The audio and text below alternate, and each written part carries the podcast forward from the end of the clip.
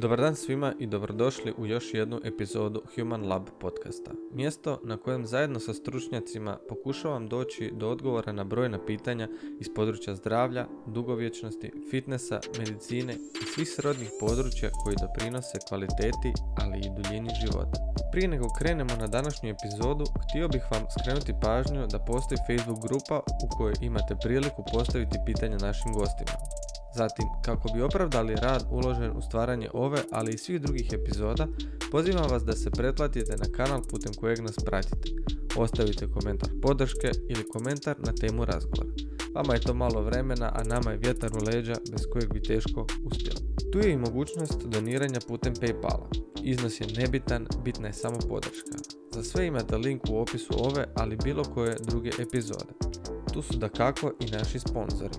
Lazarus Coffee koji nas prati i održava fokus za vrijeme razgovora svojom kavom koja diže iz mrtvih, izvrsnog okusa i još boljeg djelovanja. Provjerite o kakvoj se kavi radi putem linka u opisu kako bi dečki znali da dolazite od nas. Tu je da kako i MyProtein, gdje možete ostvariti 40% popusta i besplatnu dostavu ako koristite promo kod Mateo-R7E sve velikim slovima. Dakle, ako ste u potrazi za suplementima od proteina, kreatina i svih drugih kombinacija, posjetite MyProtein i prilikom kupnje ukucajte kod Mateo-R7E. Hvala vam na podršci i idemo na današnju epizodu.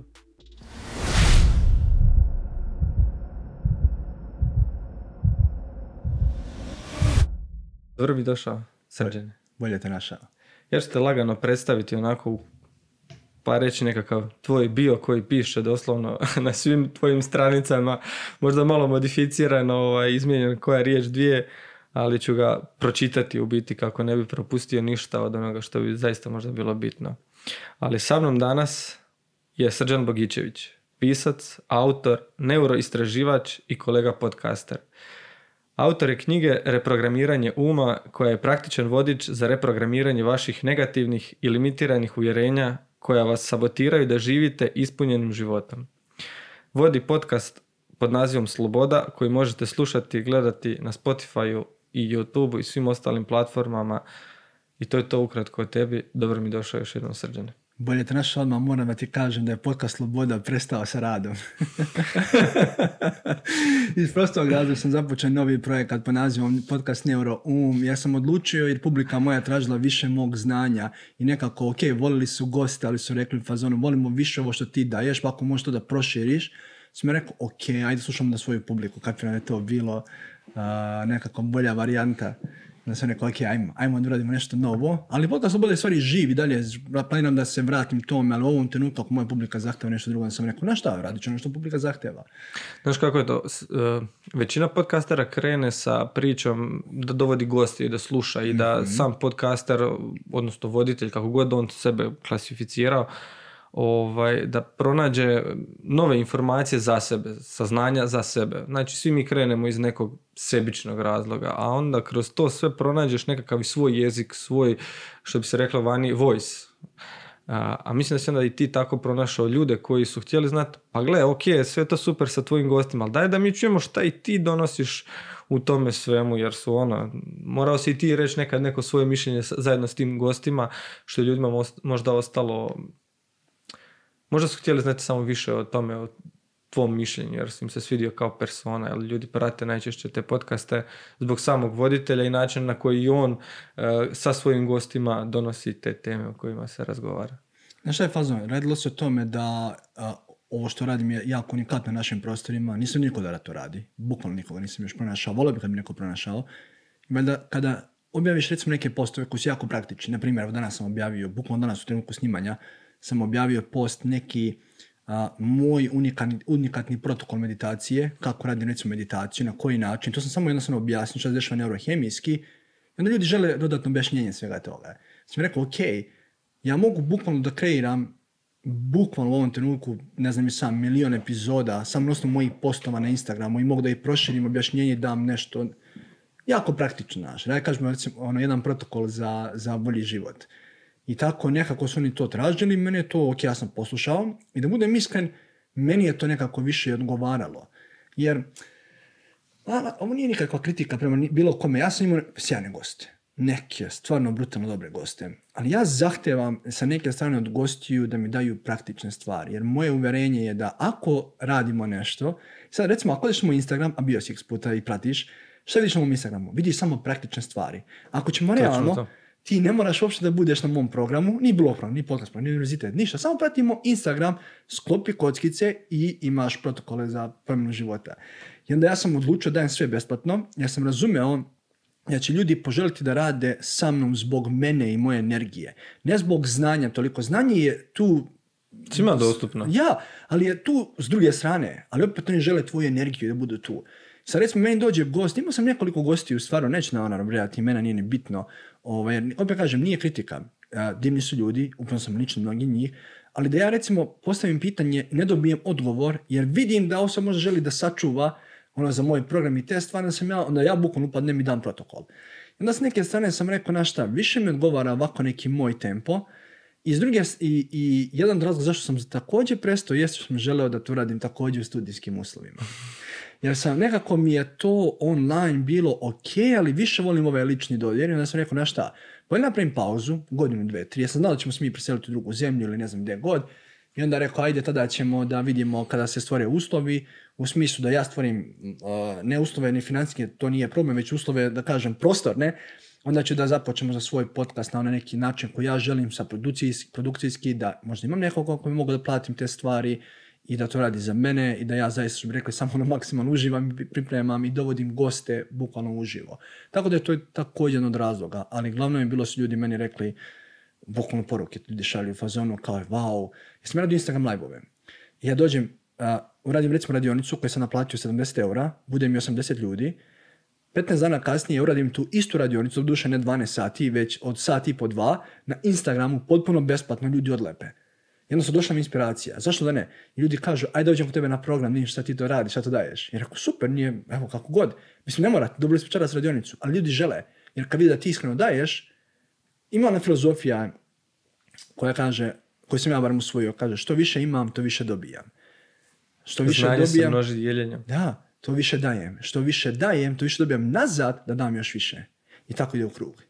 Jer ti kad pogledaš, e, ti sa svojim davanjem koje daješ svojoj publici, svojim pratiteljima, kako god ih nazvali, e, oni tebi daju feedback.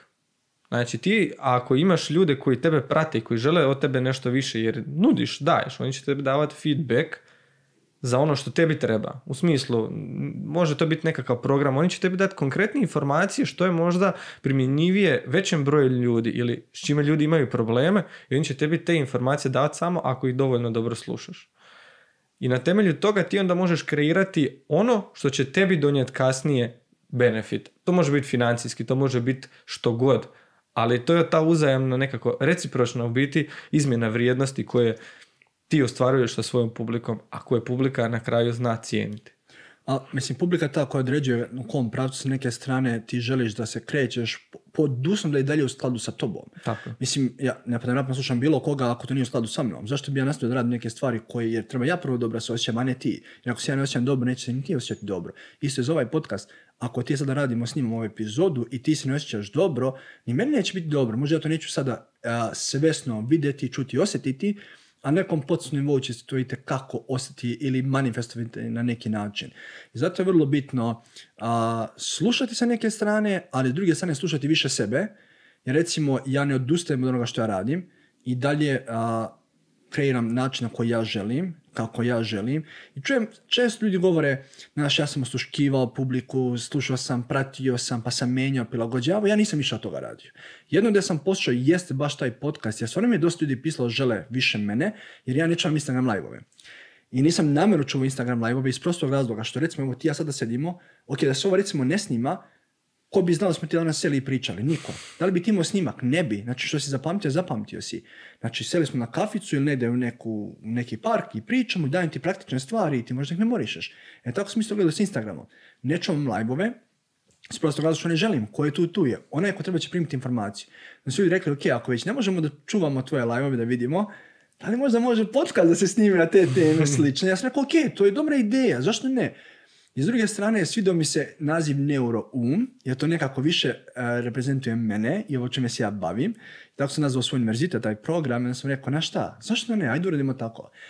Ali ja zaista ne slušam publiku u tom nekom smislu. Na kraju kraja meni oni čak i ne govore ništa, jer očigledno ovo što radim daje rezultate, ljudi vole sa neke strane. Jer da ne vole, ne bi tek tako i, i, i stranica otišla, ne bi ja dobio toliko poruka, ne bi se meni toliko ljudi prijavljivalo. Ali kad malo bolje pogledaš, ljudi tebi zaista s time i govore nešto. Da, Znači, da, i to je feedback. možda oni tebi ne šalju poruku kao, e, to ti je super. Ali ako su oni e, kliknuli like, ako su oni to podijelili, ako su oni e, primijenili nešto od toga i ti vidiš da su oni primijenili nešto od toga što ti prezentiraš njima, to je tebi jako dobar feedback. Znači da nešto zaista dobro radiš. Ili u konačnici ako su oni kupili dodatan sadržaj koji ti još nudiš i stvaraš za njih kako bi ovaj ti svoju egzistenciju mogao riješiti na neki način, jel tako? Naravno, to je isto za tebe važno, vjerovatno. A, ne znam kako oni se javljaju tebi na koji način, ali ako ti kažu nešto, volimo ove teme više, mislim da je bilo pametno stvarno poslušati u tom slučaju. Ok, ako publika moja, i sad ne pričam jedna, dvije, tri osobe, već pričamo o desetinama osoba, možda stotina, kažu ovo nam se sviđa, pratiš komentare, ovo ide, znači aha, onda vidiš koji otprilike gosti su dobro došli, ti ćeš vjerovatno, mislim ti to znaš, radiš već duže vrijeme ove stvari, znaš koga želiš da pozoveš da bude tu, pogotovo ljudi koji stvarno nemaju dlake na jeziku i želiš da budu otvoreni i da budu iskreni, da kažu ono što misle i da podele nešto praktično.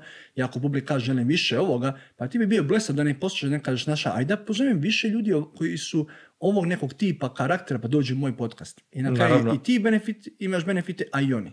Naravno, ono što si ti sam rekao, ali ako to za mene, ako to meni nije privlačna ideja, onda je uzalud to što svi ljudi govore o tome. Naravno da treba osluškivati i dobro promisliti i vidjeti, aha, ja sebe mogu uklopiti u to što ljudi traže. To je super ideja. Znači, ako ljudi ja znam s vremena na vrijeme postaviti pitanje na društvenim mrežama koga biste htjeli čuti ili opet ili, ili nekog novog gosta. Poslušam, provjerim da li je ta osoba dobra za mene, da li ja imam inter, interesa. Da li meni ta osoba uopće zanimljiva da ja s njom mogu provesti dva sata razgovarajući ili ja, ako ne mislim, ja ju neću pozvati. Ali ako se pronađe dobra ideja od publike, ako publika da svoj glas prema tome, onda zašto ne iskoristiti? Jer to je onda prava win-win situacija. Mhm. Kako, jel, za mene tako i za publiku. E, daj mi reci, ti si se vratio iz Kanade, ali tako? Pa ne bih baš rekao vratio se, ali ja kažem da sam došao na ovu zemlju sa neke strane. Dobro, vrati se na Balkan. To možemo kažemo E, tako. E, Reci mi ovako, um, kako je to- tvoj život izgledao prije odlaska, zašto si tamo otišao i zašto si se vratio? Mm. Znaš, ono malo da ljudi dobiju nekakav background o tebi osobno, ti nećete pilat previše po osobnom jer jako puno praktičnih stvari možemo reći iz tvog znanja i korisnih za sve ljude, ali čisto da ljudi dobiju malo dojam neki o tebi osobno jer nemaju možda priliku, a siguran sam da bi htjeli znati nešto više. Mm, pa, pre odlaska u Kanadu um, nisam bio ovakav, definitivno. Tako da to je jedna od prvih stvari. A, recimo da kažem da sam bio standardno onaj neki tempo života kao većini ljudi. Idi u školu, um, nađi posao, nađi djevojku, probaj se oženiš nekako ako je moguće, djeca ako mogu da dođu, a, kupi auto i tako dalje i tako dalje. I sada u tom nekom periodu ranije, da kažem, sam a, se više tražio i nekako sam od uvek znao um, da sam mnogo više od onoga što su mi rekli da jesam. I nekako sam verovao da stvarno nije ono što mi pričao da jeste. To sam od uvijek imao ta neko osjećanje. Sam stalno odudarao iz društva, iz zajednice. Međutim, kad sam bio, kažem, mlađi, doživio sam na jako neprijatno iskustvo da je odjednom je počelo me ceo grad jebava, podjebava, malovažava, da sam bio fizički maltretiran, zlostavljan, emocionalno, mentalno. Sjećam se dana naiđe neka grupa klinaca, ono, beži na drvo, sam mi zabavali, pravili haos od mene. I život mi je bio pakao u nekom periodu. I to su bile neke traume koje sam imao kao mlađi i želio sam pobjedem iz svog rada. Međutim, jedan od najčešćih grešaka koje ljudi prave jeste da misle ako promene grad, adresu, boju kose, um, izgled svoga tela, um, državu, kontinent, život će se promijeniti. Oni zaboravljaju da nose svoj um sa sobom gdje god da odu. Ako ne promeniš program, neće ništa promijeniti. Zašto, sad ću reći zašto ovo kažem. Jer nekom periodu sam odlučen za Ameriku, bila tam a, mogućnost šest mjeseci razmjena studenata i tada sam bio u vezi s jednom devojkom koju sam bio jako zaljubljen, znači baš sam onako volao u tom nekom periodu. I kad sam se vratio iz Amerike, a, imao sam osjećaj da je ta osoba možda me prevarila i da nije baš ono, ovaj, to bilo ono što sam mislio da će biti. Sa neke strane smo bili klinci. Šta smo mi znali sa 21, 2, 3 godine u životu. Nemaš pele veze u životu, a kamali o bilo čemu, o ljubavi tim se. Niko nas nije naučio. I uglavnom tu je došlo do rascepa veze i svašta nešto se tu izdešavalo, da sam ja stvarno napravio neke gluposti koje bi me verovatno u današnje vrijeme koštale poprilično papreno. Jako papreno. Znači, napravio sam neke gluposti koje, koje uopće nisam ponosan, ali ne bežim od njih i ja sam ih izlečio iz prostog razloga što to, je, to sam ja svakako radio sam uradio. Znači, deo mene, gdje sam napravio jako veliku glupost sa tom devojkom, koja da je tela mogla me strpati u zatvor, lagano, lagano. Ja bi, možda slovom popiše život je gotov. Međutim, iz nekog razloga, mislim da se razumijemo, nije to bilo samo nešto sa moje strane, bilo je sa obe. I tu je naisto nakon toga naišao jedan jako paklen period za mene, jer tada sam radio u nekoj network marketing, marketing kompaniji, gdje stvari nisu išle najbolje. Sam bio jedno veliko teško govno čovjeka. Znaš ono kad imaš 50 klijenata, boli dupe za njih i rezultate, samo daj pare. Trpaj pare u džep, radi, radi, radi i to je to. I onda kako seješ, tako i žanješ u životu. I onda je bilo a, da je život jednostavno rešao te spiči po leđima, da te, da te baci na kolena, da su ljudi počeli odustaju od tebe. A, znači, moja romanca je pukla. Prijatelji su digli ruke, nisam bio dobar prijatelj. Roditelji su digli ruke, nisam bio dobar sin. Možda me sestra volila, ja kažem da, da nije ona digla jedna ruke od mene. Ja sam počeo da upadam u dugove, ja sam pokušao da se izvučem, da pozem novac, da se izvučem, da mogu da stanem nogima, kakvi, sa takvi način razmišljanja. Nema tog ništa. I onda sam učio Novi Sad, kaj je problem? Promijenim grad, promijeni sve i krenut ću iz početka, ma nemaš, ni to nije pilo vodu. Odakle si otišao? Iz Beograda. Beograd. Da, ja sam inače iz Požege, iz Srbije, tu sam odrastao, ali sam rođen u Hrvatskoj u Splitu. I moji su otišli kad je rat izbio, majka mi je Hrvatica, otac je Srbin. I kad je rat izbio, oni su ono, bežali glavom, bez obzira, otac mi je bio u Mornarici u Splitu i zamisli ono prvi komšija, došao sa pištoljem i mi kaže ili beži ili će biti zajeba. Znači prvi komšija kojem si najbolji prijatelj. Možda mu je bio najbolji prijatelj. A? Možda mu je stvarno bio najbolji prijatelj s time što mu je rekao. A, Indirektno. Možemo tako da pogledamo i sa tog aspekta, ali nisam baš siguran da sam to baš tako sad doživeo svakako. Ali, ali ovo, da, ja sam inače iz miješanog braka. I otišao sam u Novi Sad i znaš ono kad ti zvoni telefon, koliko para duguješ. A u tom vremenu, kad sam ja radio za 300 eura platu, a, ja sam dugo oko 5-6 hiljada eura. Znači ti bi te pare vratio za 20 godina, bukvalno. Znači treba živjeti od nečega. Jednostavno život nije imao smisla. A, sve je otišlo do đavola i bio je decembar 2013. godine, 13. godine kada sam a, doživio neke najmračnije trenutke u svom životu. Znači bio je moj rođendan sam, slaviš, bez ikoga, bez ičega. Nema nikog. Nema niko čast- da ti čestita. I ti si već toliko sam i usamljen i depresivan, ne mogu nađem posao, ne mogu se pokrenem, telefon sam bacio, nisam to niko zove. I rekao sam našta, možda bi ja trebao da ovaj život pc, okončam, brate. A je zjebiti ovo, nije, ne isplati se ovako živjeti. I onda sam otišao u Novi- Sad na most, a, gdje sam kao planirao da skočim. A Sad ću reći zašto kažem kao, jer skočiti, brate, treba jako puno hrabrosti. Znači, ja kad sam došao, sam vidio koliko je visoko, ja gledam, brate, aj ti promeniš svoj život, daleko lakše nego ovo uraditi. Koliko god, mislim, sad se ja smejem, ali zaista imati hrabrost, po meni, da oduzme sebi život. I onda kad sam gledao dole koliko je to visoko, onda sam rekao na šta, Bože, daj mi, molim te, samo nešto u što mogu da povjerujem. Samo nešto što mogu da povjerujem da, da prokrenem svoj život. Nešto mora biti. Nemoguće da je ovo sve. I te noći se desilo nešto zaista specijalno u smislu da da li je to izašlo iz moje podsvesti, da li se meni Bog stvarno javio ili sam se ja istripovao. Uglavnom ja sam čuo riječi zakon privlačenja. Ja sam devet mjeseci pre tog, pre, a, u martu te godine, sam a, dobio na preporuku, gledam film Tajna, koji sam gledao nekoliko puta, ništa nisam razumio. Kaže, misli, desit će se, vizualizuj, ostvarit će se. Ne, ja, oni kažu filozofija, ne znam šta reći filozofija znači. Kaže, šta, ka- šta ovo znači? Koje su ovo gluposti, naravno. Nisam imao bele veze oko toga, ali iz nekog razloga su došle te reči do mene. Ja sam rekao, Bože, ne treba mi novac, ne treba mi, jer šta će mi novac ako ne znam kako da baratam s njime, jer mi je dao novac, nisam da radim sa time, daj mi samo neku misao, neku ideju, daj mi nešto, samo nešto da se pokrenem. I uglavnom, kad, su, kad sam čuo te reči, kažem čuo jer ne znam šta se desilo, iskreno, a, zakon privlačenja, dobio sam neku nadu u srcu da se nešto može preokrenuti. Nađem posao u Novom Sadu, u jednoj lokalnoj kafani i kupim knjigu Zakon privlačenja koju sam pročitao iste noći. Šest sati, šest i pol sati mi trebalo pročitam. I tada sam odlučio da napravim svoju tablu vizija i da krenem da primjenjujem sve ono što piše unutra. Meditiraj svaki dan 15 minuta, vizualizuj svoje snove kada se ostvarili, postavi namere i ponašaj se kada već imaš to što želiš. 5. januar 2014. godine. Znači 5. prvi, 601. je moj sesi rođendan. U Novom Sadu sad dolazi, došla moja majka i sa moja majka sedi preko puta tu desi ti, s leve strane moja sestra, iz desne strane sedi, a, ne, da, iz desne strane sedi zlata žena koje smo rentali apartman.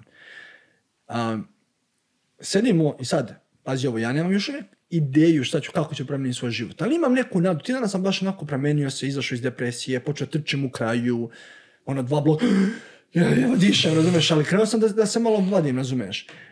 I kunem ti se, nisam uopšte pomislio nikada na Kanadu. Ne znam ni odakle, nisam niti sam pročitao. Isto kao te noći, znači pričam, to je, to je razlika možda 15-20 dana. I samo kada mi neko udari u glavu i Kanada. Ja ono u fazonu, ja ono u fazonu, Kanada? I ja ustajem, kao da nisam ja uradio. Zveknemo sto i kažem, za šest mjeseci idem u Kanadu, menjam svoj život iz početka. I ovako sam radio, ovako sa rukom. I oni svi u mene gledaju, ne znaju šta se dešava, a sad ne znam nija šta se dešava. Sednem ja, i oni me, to je bilo baš onako čudna situacija. Ja rekao, idem ja, rekao, završio sam ja. Ja nemam pojma šta se desilo. Ali Kanada je tu. Jedno par dana Kanada u glavi. I ja rekao, na što idem ja za Kanadu. Sad pazi, nemam ni pasoš. Ne znam kako ću dodem. Nemam nikoga tamo, ne znam engleski, ne znam ništa. Ali sam ja odlučio da za šest mjeseci, šestog šestog, ću da budem u Kanadi. Dva, tri mjeseca pre toga je Kanada ukinula a, vize Hrvatskoj. S da sam ja rođen u Splitu, imao sam pravo na hrvatski pasoš. Aha, to je prvi korak. Znači, mora se, ali nemam para. Ok, radi, zarađuj, štedi. U drugom mjesecu odem u ambasadu Hrvatsku u Beogradu, kažu, pa vi ne možete izvaditi pasoš. Rekao, šta ne mogu pasoš? Kaže, pa vi živite u Hrvatskoj. Rekao, ja ne živim, rekao, ja živim u Srbiji. Uglavnom, nisam bio odjavljen zbog rata i tih stvari, pa sam morao u Split, da se odjavim, da se vratim, uzmem pasoš. Sada, još uvijek niko ne vjeruje da idem za Kanadu, niko ne zna se mene. Našao sam drugi posao, krenuo da štedim, ja sam svaki dan, svaki dan meditirao, vizualizovao, pisao namere, ponašao se kada već imam to što želim, kada već jesam. Šta više sam neko vrijeme sedeo u Novom Sadu na klupici majke rođene i prvo pogledam nekoga dam i onda stavim ovako ruku i zamišljam sebe sa svojom budućom ženom. I ja ovako pričam, sam sa sobom. Pa onda hodam i sjećam se, sivo delo, plava košulja, kravata i ja sebe zamislim kao da mogu, i kažem u sebi, ja ovo mogu da kupim, ali neću. Znači, radio sam sve neke stvari koje tada nisam znao šta sam uopšte radio na prvom mjestu, ali sam povjerovao njih. Uglavnom, da skratim sad priču što se sve izdešavalo, 6.6. sam došao u Kanadu. Izlazim s aerodroma, pogledam nebo, kažem, hvala ti Bože, a šta sad? Gde ću, šta ću, kako ću, nemam pojma. Sad pazi kako život se odvija. Rekao sam malo pre kako sediš, tako žanješ. A, ja sam svih ovih šest mjeseci konstantno vizualizovao, meditirao, pisao namere, ponašao se kao da je sve u redu. Međutim, odlazak u Kanadu nije bio problem. Problem je kad se već došao u Kanadu. Šta ću sada, gdje ću, kako ću. I ja dolazim iz malog grada koji ima 15.000 stanovnika. Svi me znaju, sve ja znam. Ja sam bio 3-4 nedelje pre odlaska u Kanadu i svima sam govorio u nadi da će mi možda neko znati nekoga da mi pomogne tamo kad dođem. Jedno što sam ja znao tada da je bila fora da je ekspanzija naftne industrije u Alberti. Ja rekao, ja idem za Calgary.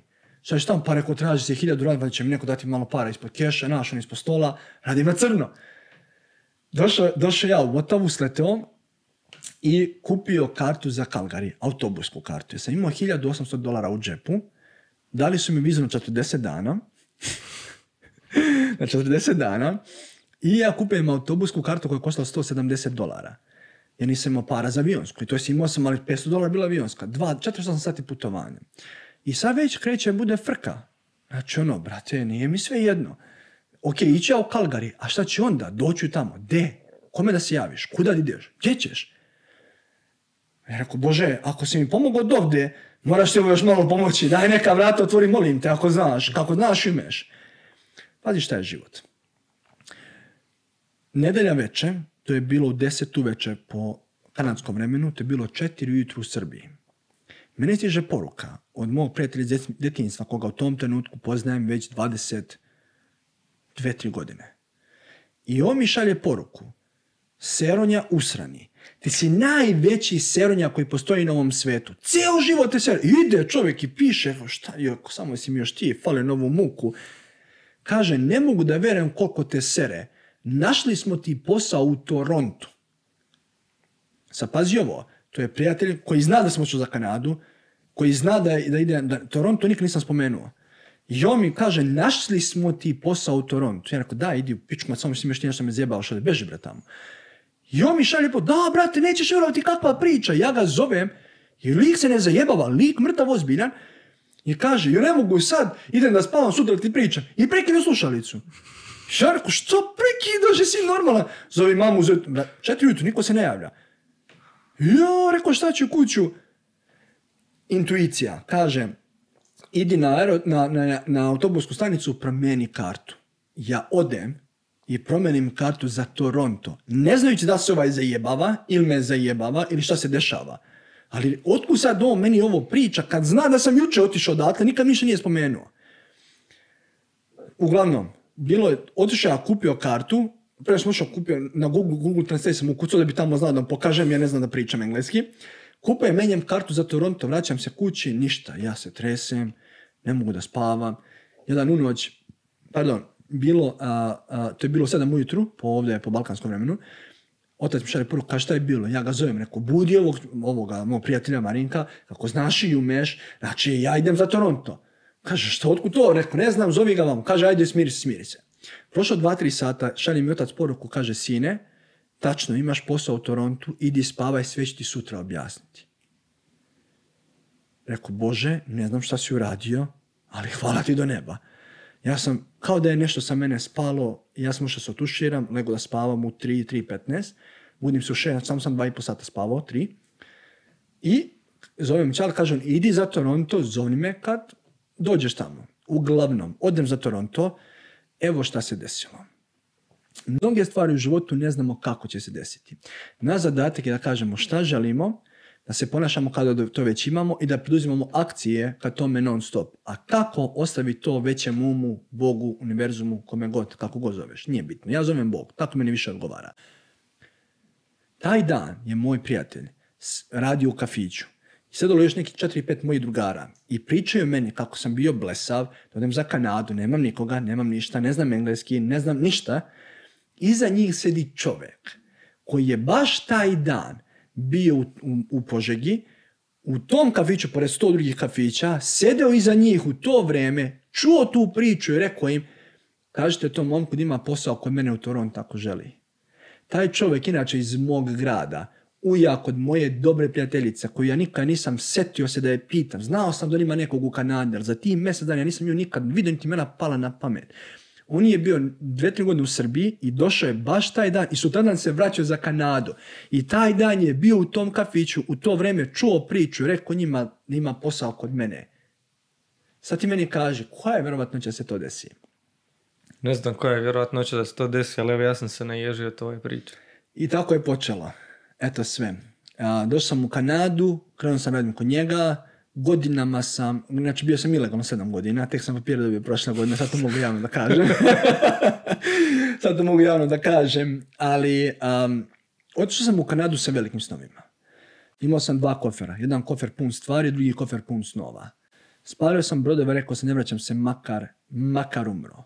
Nema znači baš sam zacrto, spalio sam sve brodove, rekao sam idem za Kanadu, jer tada sam poželio da budem motivacijni govornik kasnije sam želio budem duhovni učitelj, sad radim nauka, bukvalno ono, biologija, da mi neko rekao će biti tu, da sam sada ne bi verovao, ali u, u tom nekom procesu sam svaki dan verovao da ću danas raditi ovo što radim. Vizija je uvijek bila tu, nije se menjala.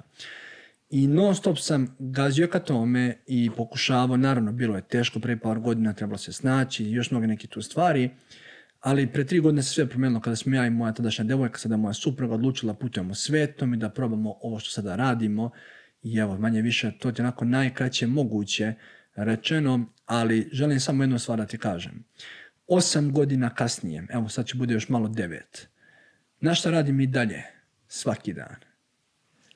Meditiraš? Meditacija, vizualizacija, Namjere. namjere i ponašaj se kada već imaš to što želiš i kada već jesi toliko jesi. Nije se promijenilo. Ali sada znam i biološku a, a, neurohemiju za toga da kažem. I dalje radim iste prakse, to mi je baza, bez toga ne ide nigdje. Ludilo priča, veruj mi. Ja ću ostaviti trenutak onako da svi koji ovo slušaju i gledaju, a i ja skupa s vama, pokušam osjetiti tu priču onako na nekom sebi, sebi svojstvenom načinu. Jer ovo zaista što si ti sad ispričao je onako jedna priča vrijedna ne filma, nego ne velikih ekrana, nego ekrana koji su, pa ja ne znam. Iz te dvije, priče me dvije stvari zanimaju. U jednom trenutku si rekao a, da si se liječio od stanja u kojem si bio. Što si mislio pod tim liječio? Znaš? E, Rekao si da si se liječio e, Zacelio. Da. Ne, ne, ne, za- ne, ne lečem. Mislim, nije, nije isto termin leče, znači se lečiš od nečega. Kažem da sam zacelio a, to što sam uradio, svoje vremena sam sebi oprostio, a, jer glupost koju sam uradio, trebalo mi je jedno dobre dve i po tri godine da se sebi oprostim neke stvari. Jer a, lakše mi bilo da oprostim tadašnjoj mojoj partnerci, koja više nije bila moja devojka u tom trenutku, nego da oprostim sebi. I to je bilo jedan dugotrajan proces da sam stvarno konačno došao, kada kažem radio sam, radio sam to uglavnom kroz meditaciju. Da sam meditativno praksi pokušavao sebi da objasnim, ako to mogu kažem, da sam zaista dobra osoba da zaslužujem drugu šansu. I da to što sam uradio da ne definiše ko sam ja. To samo definiše neki period u kojem sam ja bio, a ne definiše ko sam ja. I u drugi neki odnos sam zacijelio, imao sam spisak 44 osobe u kojima sam dugovao novac, vratio sam svakoj osobi do zadnjeg dinara sve. Trebalo mi je jedno godinu i po dana. Prelasku u Kanadu sam nazvao. Od 44 osobe samo jedna osoba mi je spustila slušalicu, otrala me u tri lepe. 43 osobe su mi rekle, hvala ti što si zvao, razumijemo, vrati kad budeš imao. I te odnose sam također zacijelio samo ovim činom nazvao i bio iskren. Kad otvoriš srce i kad ljudima kažeš iskreno, ljudi osjete. Ljudi žele ti pomognu. I sa ovom osobom, a, mojom bivšom devojkom, imao sam prilike da vidim prošle godine, međutim nisam priliku sa njim da popričam i volio bi nadam se jednog dana imati priliku da popričam. Iako je to sada iza nas, mislim daleko je, obe smo druge osobe. I ona, čini mi se se udala, a, a, ja sam se naravno ženio, i sa neke strane bih volio da imam priliku da sa njom jednog dana popričam o tome. Čisto da se možda eto izvinim i ovako još jednom uživo, jer nisam se vidio, kažem, odavno. I da vidim da li je, baš zanima da li ona nešto izvukla iz toga, recimo način koji sam ja izvukao mnoge neke stvari, koji su mi kasnije pomogle da svojim vezama, recimo, budem daleko bolja osoba. jako puno ljudi ima um, problem gdje zamjeraju sami sebi neke stvari i zbog toga upadaju u neke loše obrazce ponašanja koje na kraju krajeva njih vuku prema dnu, vuku ih još dalje. Za mnoge ljude kako je ovaj podcast ono, namijenjen zdravlju i svemu ostalom što ima veze s time, tako ću reći da ljudi koji su pretili, većina njih ima upravo taj problem. Znači, imaju nešto što ih vuče dolje iz čega se ne mogu izvući. A ova tvoja priča je nešto s čime se oni jako dobro mogu možda poistovjetiti. Jer svi mi imamo životne probleme, svi imamo situacije koje nas obilježavaju, ali iz svih tih situacija mi moramo pronaći nešto što je dobro i iz čega ćemo mi dalje rasti, a ne nešto što će nas vući prema dnu. Na šta mi je izvuklo, šta mi je, koja mi je najveća lekcija koju sam izvukao odatle? Da ne treba se os- osvrćem nazad. Na primjer, ima već nekoliko godina. Ne sjećam se kada sam se zadnji put osvrnuo nazad. Ne sjećam se. Pogotovo kada smo napustili Kanadu. Sad ljudi ne mogu da, da razumeju šta znači biti ilegalno u drugoj zemlji. Ilegalno biti u drugoj zemlji je jako zajebano. Znači da ti ako vidiš policajca preko puta ulici i on te ne daj Bože pogledaj, pozove ti traži ID, ti si deportovan. Znači ode sve do đavola. Nije lako, limitirane su ti opcije. A, treba se snaći, treba mnoge stvari tipa a, ja sam pao a, na basketu i polomljena ruka. Ja ne odem u bolnicu od straha da me ne bi deportovali, uzmem sam, stavim šipku i zavežem. Deset mjeseci mi treba mi se ruka zaleči. Jer nisam, ja sam se plašio da ako u bolnicu, javit će, deportovat će. Nemam ID, nemam, nemam zdravstvo, nemam ništa. Znači, to su neke stvari koje ljudi ne razumeju. I onda, 2019. godine, a, supruga i ja treba napustimo Kanadu. Sad pazi ovo. Cena koju sam ja platio je bila jako velika. Da propustiš rođene sestre venčanje je bilo jako bolno za mene.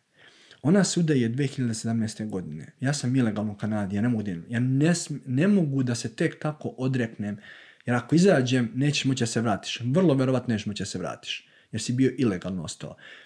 I najgore od svega što je ona se udavala u vreme kad mi je meni ruka bila slomljena, i kada sam ja jako imao problema i meni duša plače. I ona um, se udaje, ja nemam dolara da je pošaljem. Dolar jebeni nemam za svoju sestru. Tada sam dotakao s drugo dno u Kanadi i a, sećam se da, da mi je, da, da prvo nisam mogao da, bilo je dana kada sam se pitao, Bože, da li će se ovo isplatiti? Da li je ovo vredno? Moj najbolji prijatelj se ženi, ne mogu da idem na svadbu. Sestra mi sudaje, ne mogu da na svadbu. I ja pozemljujem 5000 dolara od, od vlasnika firme da bi mogao da sestri pošaljem barem nešto, da bi mogao da otplatim. I to je bilo baš onako, mislim, imao sam noći i noći gde sam pitao sebe zašto meni uopšte ovo treba, da li je ovo vredno. Ok, snovi, ciljevi, vizije, ali brate, kada, kada odeš u drugu zemlju i krene sve iz početka, to je usamljen put. I ti si došao ovdje također je usamljeno. I jebeno je hodati sam. Jako je teško hodati sam. Ali uvijek kažem, bolje je hodati sam u pravom smeru, nego pratiti čopo ljudi koji idu u pogrešnom smeru. Jer ako pogledamo analogno planinarenju, najlepše destinacije, to jest najteže destinacije vode do najboljih pogleda. I isplatit će se na kraju.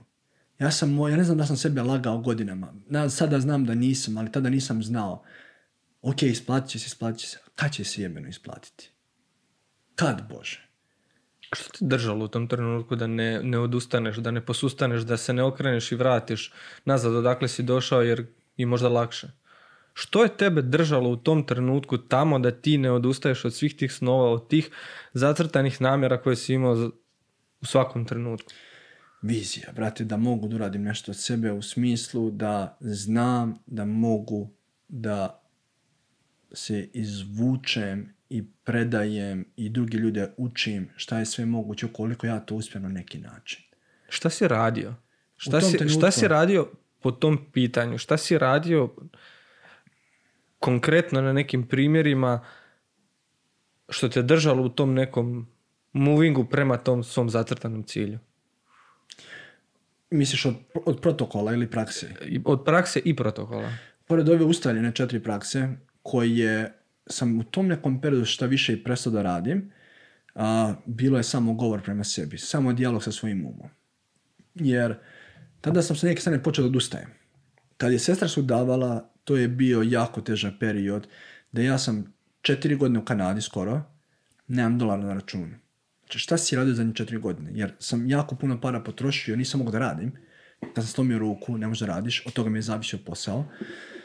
I tada sam se pitao, ok, dokle više ovako? Šta i kako? I ono što, što je meni opet, kažem, pomoglo, jeste samo ta misao ili ta slika mene, kako stojim u Sava centru u Beogradu i držim predavanje o svojoj priči, kako sam uspio se izdignem iz pepela da radim nešto. Ali bukvalno me to držalo. I ono što sam uradio je bilo sljedeće. A, uzeo sam i štampao tu sliku kao govornik ispred publike i na postu sam stavio na svom zidu gdje sam radio, stavio sam u toaletu u kuću i stavio sam bukvalno po sobi. Samo sebe da podsjećam da je to neki moj cilj, da idem ka tome. Znači, nemam ništa specijalno što sam radio u tom nekom, u tom, baš u tom periodu, osim sam imao samo dijalog sa svojim umom. Da sam sa sobom pričao, a i sa Bogom vrlo često. Da sam ono, fazon, stvarno, ne mogu da opišem, to su neke stvari koje ne mogu da se opišu jer nisam ništa radio od protokola kao što bi recimo sada uradio, sad znam što bih radio totalno drugačije neke stvari, ali tada sam samo imao taj razgovor sa svojim umom. Što si radio na početku ka stvaranju te osobe? U smislu, što si fizički i što si radio zaista, kako da to... Što si radio, a da si znao da te to dovodi k tome cilju. Ne mislim sad od praksi koje si provodio, vizualizaciji toga, nego što si radio na samom početku što te dovodilo korak do tog cilja. U smislu, da li me razumiješ što te hoću pitati? znači, ako si, tvoj cilj je bio da budeš govornik u Sava centru, što si ti radio na početku da bi bio sposoban biti govornik u tom centru? Prvo sam otišao... kako izgledao proces razvoja do te osobe? Ok, znači kako sam došao u Kanadu, dalje sam radio ove prakse. Nakon nekih godinu dana sam saznao za Toastmasters. To ti je uh, neprofitna organizacija za public speaking. Tu sam se učlanio, gdje sam greškom otišao u pogrešan klub gdje su bili svi. Crnci. ja mislim da sam čuo da priču negdje. Fenomenalna priča. I sad da ne bih ispo ono, kako god, ja rekao, ajde ostanem ovaj jedan put, jer neću da ispanem sad ne znam šta već. I oni su mene tako prihvatili. I dan danas sam sa mnogima od njih u kontaktu i da sam ja počeo razvijati svoje vještine. Znači, tačno se zna kako se priča, na koji način, govor tela, priprema se, evo sad sam recimo rekao, a, znači bez toga da ideš, da sebe uhvatiš, da stvarno imaš neku fluktuaciju, da znaš kad treba da zastaneš i mnoge neke stvari, to je bio jedan od prvih koraka ka tome. Drugi korak je bio da sam 2017, znači kad je moja sestra sudala, znači imao sam taj neki najteži period, pitam se šta u životu, pojavljuje se moj prijatelj sa, iz Oplenca, iz Kanade, to je kulturničko društvo, sam igrao folklor, koji meni kaže, Srki, mislim da bi ti trebao da pišeš knjige i blogove. Ja gledam, rekao, Zoki, brate, da si ti rekao normalno. u životu nisam pisao. Kaže, mislim trebao pišeš. Pričam, to je bila 2017. godina. Ja ga kažem, ok, a šta da pišem, o čemu? Pa ovo mi što ti sve pričaš, motivacija, inspiracija, ludilo i tako dalje. Rekao, druže, nije mi ni do čega. Em, nemam para. Em, ne znam šta ću više od života. Pitam se da li je sve vredno ili nije. Ono, dođe mi da odustanem, da u Novi Zeland, najpravo neku drugu zemlju. Ne, ne, kaže, ne, ne, brate, ti bi trebalo da počneš. A ja ću ti pomognem. Kako će mi pomogneš? Kaže, ja ću ti otvorim website, ti piši, ja sada već engleski počeo pričam, a ja ću ti editujem. Rekao, a kako da pišem? A on je rekao ovako, veliki pozdrav za brata Zoki, ako ikada bude slušao ovaj podcast i dalje te, brate, volim više nego bilo koga i da nije bilo tebe ne bi krenuo ovo danas, čisto se zna.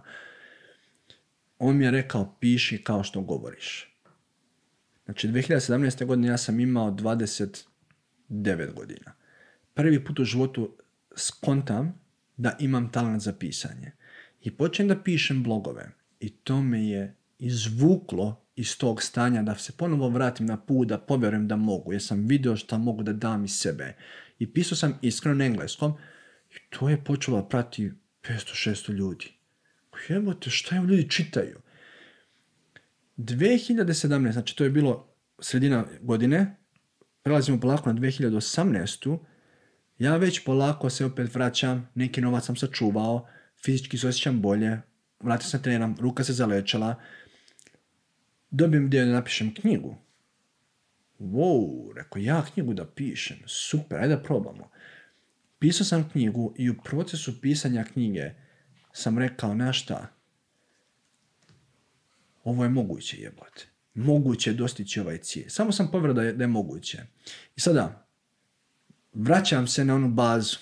kreni da meditiraš, kreni da vizualizuješ, piši namere, ponašaj se kao da već jesi.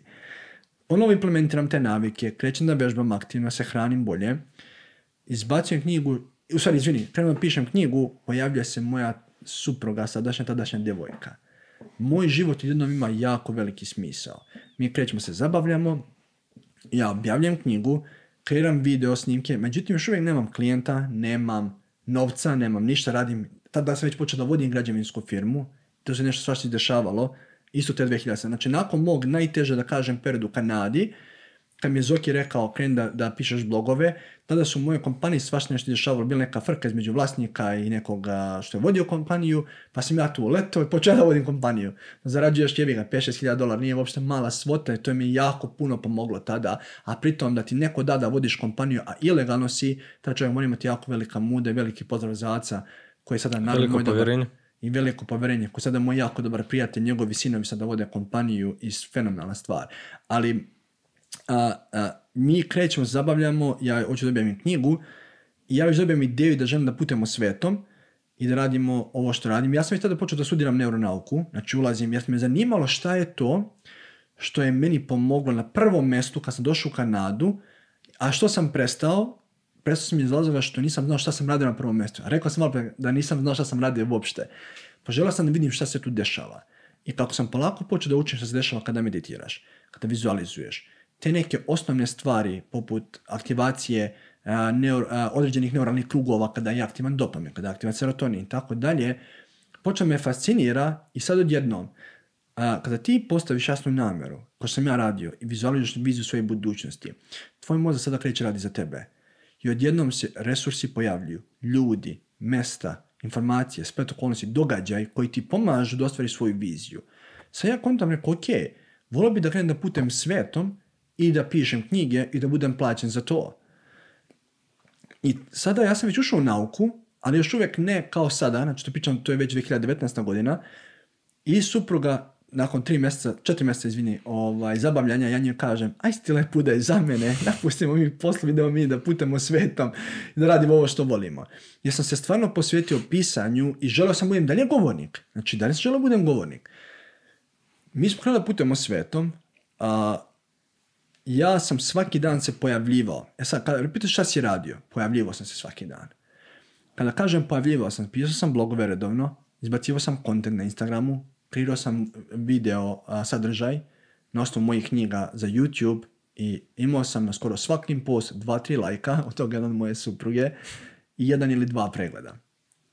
Niko me nije pratio. Niko, nikako, ništa nije zanimljivo što sam da kažem, odjednom.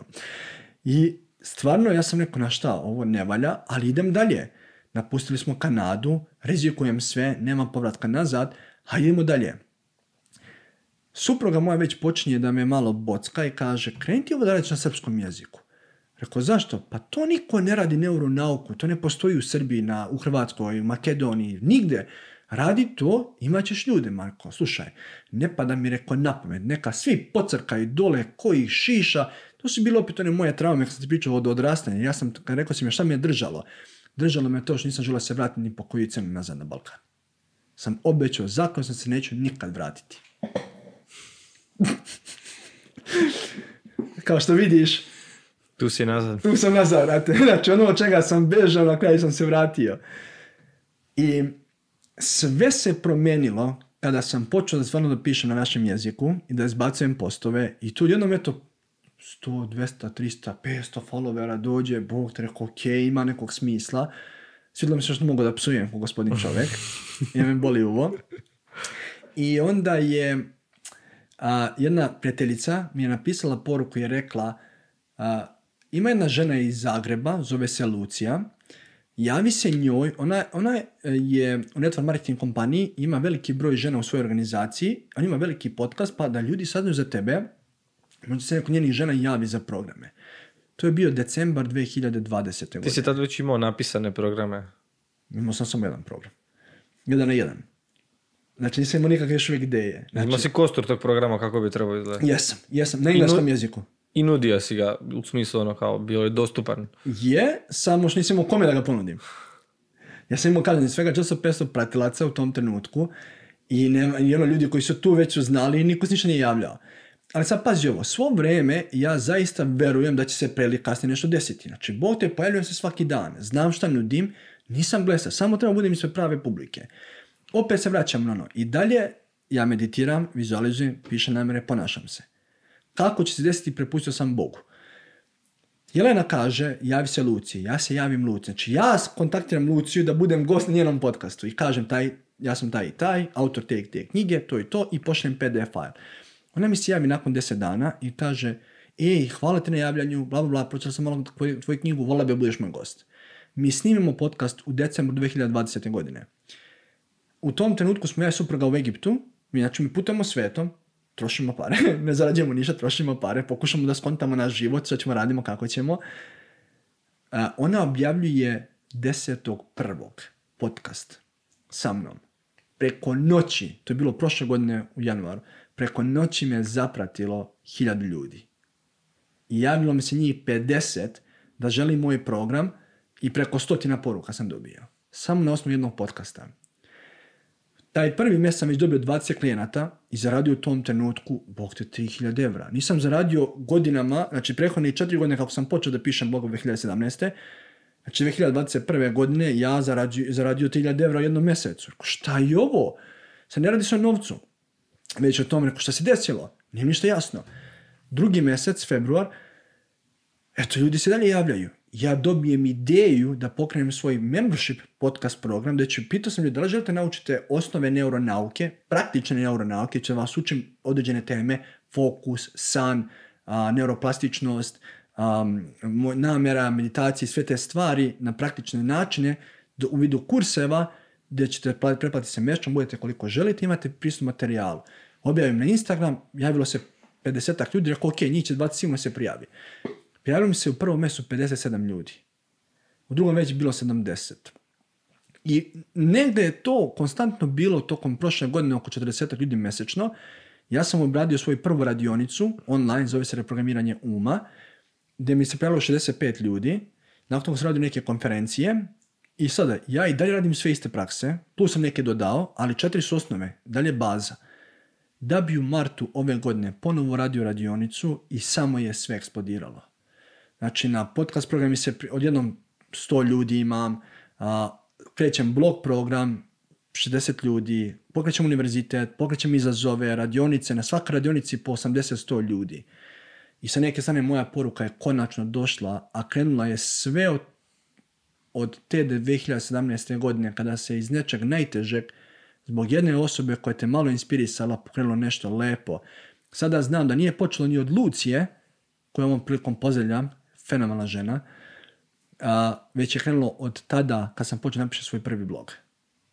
I sada sam blagoslovljen da imam jako veliki broj um, a, ljudi koji prate moj rad i non se prijavljuju. Mislim, stvarno, stvarno sam blagoslovljen da kažem da imam radionice da se prijavi 80-100 više od ljudi. Ne radi se o novcu. Pričam generalno da toliko ljudi želi da, da, da upija znanje. Da, da mi neko rekao pre 5 godina će tako biti, pravo ti kažem, pitao bi ga da li si stvarno lud. I me zajebavaš. Nešto to dvoje. Ja sam te tražio ukratko da ispričaš priču. Otišlo dođe vola. Sat vremena skoro. Ali ti ne mogu reći da uopće nisam primijetio. Jedno možeš kao da ti sad meni si ispričao u pet minuta sve što se tebi dogodilo. Ali toliko inspirativno. Znači, sama tvoja priča je inspirativna, a još se nismo dotaknuli znanja koje ti imaš. Ajde, pređemo na znanje. Ajde da- pa i bi, ali bi krenuo s onim na početku priče. Neki grubi početak je to bio. Da mi kažeš što su namjere. Kako se one kreiraju i što one za nas znače. Ja te sad pitam da mi kažeš sa neuroznanstvene strane, da mi kažeš sve o tome što možeš. Znači, što su namjere, kako ih jasno zacrtat, napisat i što one, kakvu one težinu imaju u tom cijelom procesu ka nekom uspjehu. A, ne mogu objašnjavati kvantnu fiziku, taj aspekt ćemo izbacimo ovaj put, iz prosto što je jako kompleksno i ne bih volio da ljude zbunim, a će objasniti sa neki poznati deo neuronauke. Namjera je misa u akciji. Namjera je nešto se odnosi na budućnost, da ti sav fokus i pažnju stavljaš na sadašnjost. I ja volim vrlo često kažem, ako je Bog imao namjeru, zašto je ti nemaš? Jer Bog je mora da kaže, namjera mi je da kreiram svet ili da kreiram univerzum, ako uopšte postoji Bog ili ova svijest, kogod da je. Ali uzet ću Bog da koristim kao, kao izraz. Znači, Bog je imao namjeru, zašto je ti nemaš? Namjera je sve. Ti si imao namjeru kada si mene pitao da uradimo podcast. Ja sam imao namjeru kada sam pristao. Svesno ili nesvesno. Namjera je sve. Znači, namjera je glavna glavni, mi kažemo, to sam kažem main force, a sam se zbunio u sekundi kako kažem na našem jeziku, glavna sila koja kreira ovaj univerzum i mi kreiramo pomoću naše namere. Znači ako želiš da uradiš neke stvari, ti kreiraš pomoću namere. Jer namera je sve. Bukvalno. Sad kako se namera postave, šta se tu dešava? Evo radimo ovako. A, Svima poznat mozak. Svima poznat mozak, bez ovoga ne ide. Mi ima, ima tu nekoliko delova koje se aktivira kada postimo nameru. Ja ću dati neki okvir ono što znamo, ali ovo nije kompletna, da kažem, neurobiologija, postoje mnoge stvari koje još uvijek ne znamo. Mozak nije baš tako jednostavan kao što izgleda, ali ovo što po sada znamo ja ću objasniti jednostavnije. Znači, mi postavimo namjeru našim neokorteksom, mislećim mozga, znači našim prefrontalnim korteksom. Ti možda postaviš namjeru, namjera mi je da moj podcast preraste u nešto veliko da ćete recimo primjer da ćeš imati možda dvoje, troje zaposlenih, velika produkcija, ljudi će živjeti ćeš možda toga, radit ćeš jednom nedeljno, znači napišeš sve neke to je neki cilj. Sada namjera znači da ja postavljam to mislećim dijelom mozga, izmeđutim, kada postaviš namjeru, ta namjera je samo informacija koja nema nikakvog značaja za tvoj mozak, sve dok ne naučiš mozak da je ta informacija značajna. Kako to funkcioniše?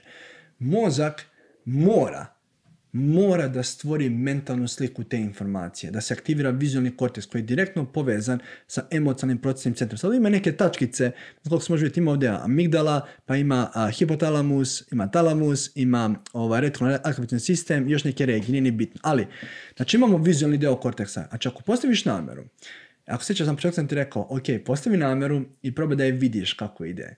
To sam rekao s namjerom da ti kada vidiš sliku, Sada, zavisi od frekvencije ponavljanja te namere. Pre ili kasnije će ta mentalna slika a, aktivirati emocionalne procesne centre u tvom mozgu, da shvate stepen značaja te slike na način da će ti osjetiti senzacije koje ćeš percipirati kao uzbuđenje, kao radost, kao zahvalnost i na taj način konstruišeš emociju. Jer da bi mozak prihvatio informaciju, mora da pričaš mozog, jezikom koji mozak razume, a to je jezik neurohemikalija. Znači moraš da aktiviraš ove centre poput ventralno tagamentalne erije koje oslobađa dopamin ili rafe jezgra koje oslobađa serotonin.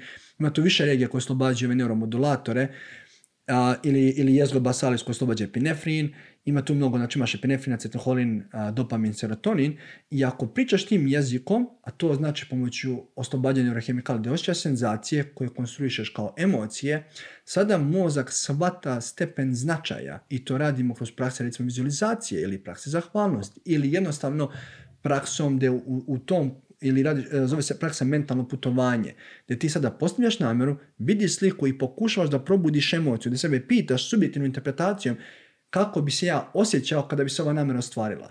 U tom trenutku telo stvara senzacije, ti percipiraš kao uzbuđenje i onda postoji jedan zanimljiv dio mozga koji se naziva retikularni aktivacioni sistem. To ti je filter za mozak. Znači, pazi koliko mi informacija danas primimo. I ako nemamo filter, mi bismo poludeli. Znači, neki dio mozga mora da filtira informacije koje će doći do naše svesne pažnje, a neke koje će doći u podsvesne mehanizme. I na filter gledaj bukvalno ovako. Znači, kada je filter proširen, ti si sugestibilan za informaciju. Kada je sužen, informacija neće ući. I onda kada postaviš namjeru, aktiviraš mozak a, pomoću, pomoću slika, osjeti senzacije, sada se taj filter proširuje. Ako ti kažeš želim srđane da kupim plavog BMW-a i stvarno mi je stalo do toga i odjednom vidi svuda plavi BMW. Ali zašto vidi svuda plavi BMW? Jer si u nekom trenutku oslobodio neurohemikale koje se ostio kao malo uzbuđenje, da je tvoj mozak shvatio stepen značaja, koliko tebi znači, sad to na osnovu tvoje subjektivne interpretacije, on je rekao, ok, ajde ti pomognem da sada vidiš plavo BMW-a svuda. Znači ti pomognem da, da, da bude ti bliže to nešto ti može pomoći. Znači sada to može biti ideja da ti kaže, ok, idi u salon, pronađi to BMW-a, vidi ga, sedi, osjeti. I to su sve one male sinhroniciteti koji se pojavljuju koje ne mogu sad baš da objašnjam kako funkcioniše, malo je kompleksnija kvantna fizika, ali se pojavljaju na tom putu ti pomognu da ostvariš tu nameru. I sada, me, šta se još dešava? Ako radiš ovo rano ujutro, znači u prvih par sati od budnja, da bi se mozak promijenio, treba se zadovolje jedan od dva uslova, poželjno oba. Prvi uslov je da ili umanjiš aktivnost mozga, znači da ga umiriš, da umiriš taj misleći deo, jer kada je mozak umiren, on je bukvalno otvoren ili sugestivan za informaciju. A on je ovako ujutru čim se probudiš. Ti ujutru ne razmišljaš o problemima odmah čim se probudiš. Osim ako ne skočiš zbog alarma i nešto te istresiraš šta ti ja znam. Ali kad se probudiš ti si polubudan, polupospan. Zašto? Ok, možemo kažem da je to zbog molekula adenozina koji je još uvijek je to prisutan, ali generalno aktivnost mozga je jako niska, što znači da je mozak sugestivan za informaciju. I ako ti napišeš namere u prvi 15 minuta od buđenja. Ima jedan dio mozga koji se naziva ventralna mreža ventralne pažnje, malo teško prevesti na naš jezik, pa još uvijek kuborim sa time, koja se aktivira da proširi sada tvoju percepciju. Imaju fantastične studije s univerzitetom Miami koji je izašao prema možda neki 2-3 mjeseca, a, zaboravio sam koji je bio glavni stručnjak koji je vodio te studije, koji su pokazali da ako napišeš namere u prvi 15 minuta od buđenja, a, 90% fazon se ostvari toku dana. Sad ideja je da napišeš pet ili šest prioritetnih namjera za taj dan sa razumevanjem da ih nećeš sve ostvariti. Jer mora sebi da daš prostor za grešku. Jer ako mu daš sebi... Ja to sad, sad prekidam. Znači, mi moramo napisati pet do šest namjera i biti svjesni da ih nećemo sve ostvariti. Ne moramo napisati, možemo to raditi kroz meditaciju, ali Ok. problem je što većina ljudi nema taj fokus da u meditaciji baš prođe kroz njih, tako da se u početku savjetuje definitivno pisanje. Jer kada pišeš mora fokus da ti bude na papiru. A većina ljudi nisu iskusni meditatori. Ja sam mogu reći to da radim, jer meditiram već 8 godina manje više. A, I mogu da radim namere samo kroz meditaciju. Šta više, imam i snimljenu a, praksu postavljanja namjera kroz meditaciju, gdje sebe uvodim u to stanje i sebi govorim određena pitanja, kako bi se osjećao, šta treba da uradiš i tako dalje, da bih ostvario tu namjeru. Ali ljudi koji su tek na početku, koji ovo možda slušaju, piši obavezno. I najbolje je tako. Što trebamo paziti kod pisanja namjera? E, Kako bi ih trebali konstruirati, a da bi one bile što efikasnije za iskoristiti, jel? Jel nama imam njeni pitanja iz prostora razloga što svi mislimo mora nešto posebno da se napiše. Namjera mi je da danas osjećam dobro. Namjera mi je da put, da u putu ka Zagrebu se osjećam fenomenalno, slušam muziku i uživam sa mojim suprugom. Namjera mi je da sa Mateom odradim jedan jako konstruktivan i kvalitetan podcast gdje ljudi koji budu slušali u budućnosti će dobiti neke kvalitetne sadržaje koji mogu promijeniti život odmah. Namjera mi je kada se završi taj podcast da se osjećamo zadovoljno ispunjeno učinjeni. Namjera mi je da a, a, odem, upoznam svoje klijente koji su, sa kojima a, imam fantastičnu saradnju, gdje želim da im dam možda nešto još više korisnije, da im dam sa neke strane pažnju i da budem prisutan u trenutku, bez telefona, bez jebancija i nakon završenog razgovora da se osjećam srećno ispunjeno. Namjera mi je kada večeras legnem u krevet da spavam, da znam da sam dao sve od sebe i da jedva čekam sutra se probudim. Daj mi, daj mi neki primjer još, ako imaš nešto. Znači, namjera nije danas ću napraviti to i to i to, danas moram obaviti trgovinu, danas moram što ne, god. Ne. Postaviš pet, šest pra- prioriteta. Znači, to, namjere nisu zadaci koje trebamo obaviti u tom Ne. danu. Namjere su samo a, a, rezultate koje želimo da postignemo u toku dana. Znači, naći prioritete, ali opet kažem, razumevanje mora biti da ih nećemo sve ostvariti. Znači, ovo nije to-do lista. Ja i ne volim uopšte, jer stvara anksioznost ako ne ostvariš sve. Namjera znači, ja ljudima kažem, postaviti najmanje pet ili šest, sa razumevanjem ćeš ostvariti jednu, dve, možda tri, a i ako si superman, svih šest. Fenomenalno, svaka čast. Ali ako ostvariš jednu, dve ili tri, to je pobjeda. Jer akumulacija ostvarivanja namjera vremenom, jer ne radi se o ostvarivanju namjera, već se radi o, o kreiranju navike postavljanja namjera. Ovo je prvi nivo ove metode. Znači, postoji tu nivoji. Jer ova metoda je izuzetno teška. Najteže stvari je ujutro napisati. Ljudi veruju da moraju svaki dan da pišu nešto grandiozno. To- Ja svako jutro pišem skoro manje više, neke stvari se ponavljaju non stop i to je ponekad dosadno, ali disciplina pisanja tih stvari i zamišljenja mentalnog je ono što pravi razliku kasnije. Sada, pre ili kasnije će neke stvari postati deo tebe. Ti ne moraš svaki, dan, svaki put kada sedneš u auto da postavljaš namjer, namjeram da imam dobru i ugodnu vožnju, i sada tvoja podsvijest zna da je tebi namjer da imaš dobru i ugodnu vožnju. Ti ne moraš da postaviš namjeru pre podcast. Ti radiš ovaj podcast već neko vrijeme, tvoj mozak sada podsvjesno zna koliko tebi stalo do ovoga. Znači to možda nije toliki veliki prioritet. A prioritet može biti da ipak za vrijeme podcasta učinim sve da se gost osjeća dobro. Namjera mi je da danas odradim kvalitetan trening, da ne buljim u telefon, da budem prisutan u trenutku i da razvijam mišić telo konekcija. Namjera mi je da posvetim pažnju svom detetu, da budem prisutan za njega i da budem zaista tu. Mislim, to su neke namere. Sad neko će reći, ali nemam nikakve prioritete u toku dana. Nešto uvijek mora da bude. Znači, to može da bude vrijeme sa partnerom, kvalitetan ručak, šetnja. Šta želim da postanem šetnjom? A zašto ideš u šetnju? Koja ti namjera tom šetnjom? Da se opustim. Super, i to je dobra namjera. Namjera mi se opustim. Sada, ali opet kažem, ujutru, prvi nivo, ja bih volio da ljudi razumiju da bi ipak trebalo napišu neke prioritete u toku dana. kada napišeš prioritete u toku dana, razumijevaj da ih nećeš sve ostvariti. Jer u trenutku ako ti uradiš, znači napišeš namere, prvo ih napiši pet ili šest i zatim mentalno prođi kroz svih njih. Samo men, znači to ne treba ni 10 minuta, znači samo probaj da vidiš. Znači ne tražim da oslobođe neurohemikalije, sam rekao, znači imaju dva uslova koji se mozak menja. Ili da se smanji aktivnost, mislim, to ima varijacije uslova, ili da se oslobode neurohemikalije, a mogu budu oba prisutna u istom trenutku. Znači možeš i da smanjiš aktivnost i da oslobodiš neurohemikalije, da bi mozak upio informaciju. Ali ujutru mozak je već u tom stanju, u ultrasugestibilnom stanju, aktivnost mozga je jako niska. I ako mu daš direkciju u kom pravcu želiš da ide i mentalno prođeš kroz to, sada da, li to znači ćeš ti ostvariti sve namere? Vrlo verovatno da nećeš. Jer sam rekao, nakon neko vremena, ako sećaš, mozak će pre ili kasnije, mentalna slika će trigerovati oslobađanje neurohemikalija. Jer treba vrijeme da tvoj mozak sada svako jutro se budiš, zadnjih 15 godina se budiš sa, sa, sa a, nekom dozom nezadovoljstva, besa, što ideš na posao koji ne voliš, sad ćeš jednom da kažeš, namjeram se danas osjećam dobro na poslu. Pa malo morijen će se osjećati dobro na poslu. Jer tvoj mozak ono reče koga ti zajebavaš. Treba prođe neko vrijeme da postaviš istu nameru, daš ti klasičan primjer. Nisam volio svoj posao u Kanadi. Mrzio sam ljudi s kojima sam radio. Ništa mi nije odgovaralo. Postavio sam nameru, ponovo, da, da radim sa sjajnim ljudima, da se osjećam dobro i tako dalje. Rekao sam pa neke stvari. Prvi dan otkaz, otkaz nisam dobio. Najgori dan u mom životu. I krenuo sam i svako jutro sam postavio namere kada dođem u kompaniju, pred ulazak u kompaniju sam rekao namera mi je da se osjećam dobro, da budem produktivan, efektivan, da imam kvalitetne odnose kada se završi radno vrijeme, da dalje imam dovoljno energije da obavim druge aktivnosti toku dana. Nakon tri ili četiri mjeseca, znači ipak je trebalo dugo vremena, mislim 3-4 mjeseca je non stop, ono malo više vremena, se sve počelo menjati. I to je isto bilo naš kad 2017. godine.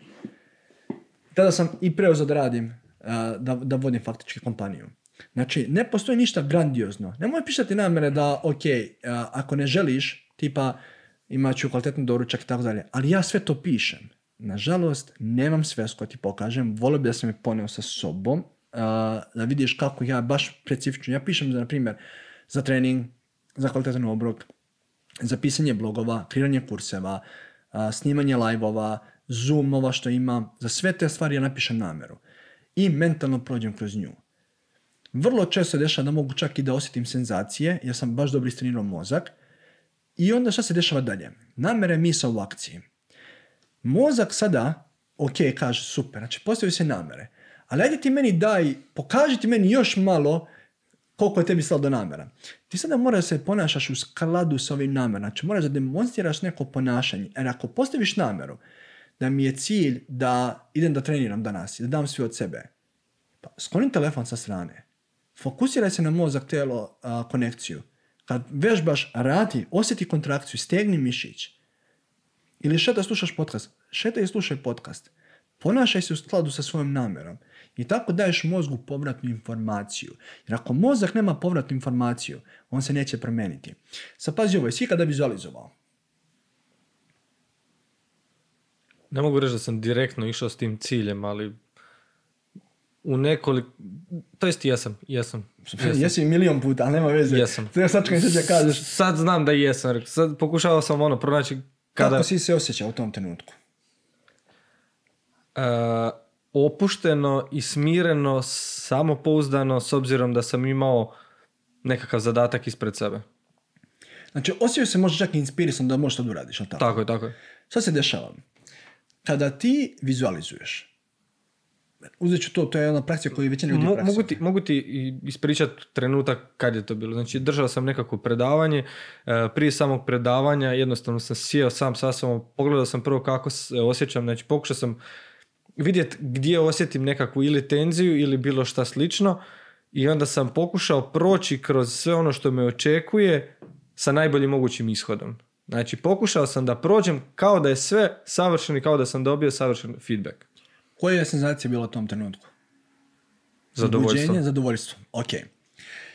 Šta se dešalo u tom trenutku? Ti si osjetio zadovoljstvo. Znači, rekao si da si odredio što želiš, vizualizovao si, osjetio zadovoljstvo. Znači, faktički ispunio si sve uslove koje možda zahteva. I sada šta se dešava? Aktivirao si verovatno motivacioni krug gdje se oslobodio dopamin. Uglavnom se kroz vizualizaciju oslobađa dopamin. Osjećamo uzbuđenje, zadovoljstvo, želju. I u tom trenutku, kada je, kada su, a, kada je dopamin aktivan, to znači da su određeni neuralni krugovi aktivni u odnosu neke druge. Oni se zovu neuromodulatori sa razlogom, jer oni moduliraju aktivnost mozga na takav način da kada su oni aktivni, neki dijelovi mozga su aktivni, drugi dijelovi mozga su neaktivni. U tom trenutku, ja ih nazivam, imaš ofanzivne krugove mozga, imaš defanzivne krugove mozga. Ofanzivni krugovi mozga su one senzacije koje osjećaš uzbuđenja, radosti, želje, zadovoljstva, zahvalnosti. Defanzivni su strah, bes, sumnja i tako dalje. U tom trenutku si osjetio uzbuđenje i zadovoljstvo, nisi osjetio strah ili, ili, ili sumnju. Zašto? Jer ne možeš osjećaš dve senzacije istovremeno. Dve neurohemikalije, kortizol i dopamin ne mogu da koegzistiraju. Ili je jedna dominantnija ili druga. I u tom trenutku kada, je ovaj, kada su ofanzivni krugovi dominantniji, ovi su privremeno ugašeni. Što znači da, pardon, da ti imaš a, vremenski prozor u kome moraš da reaguješ u skladu sa tom namjerom ili tom vizualizacijom praksom.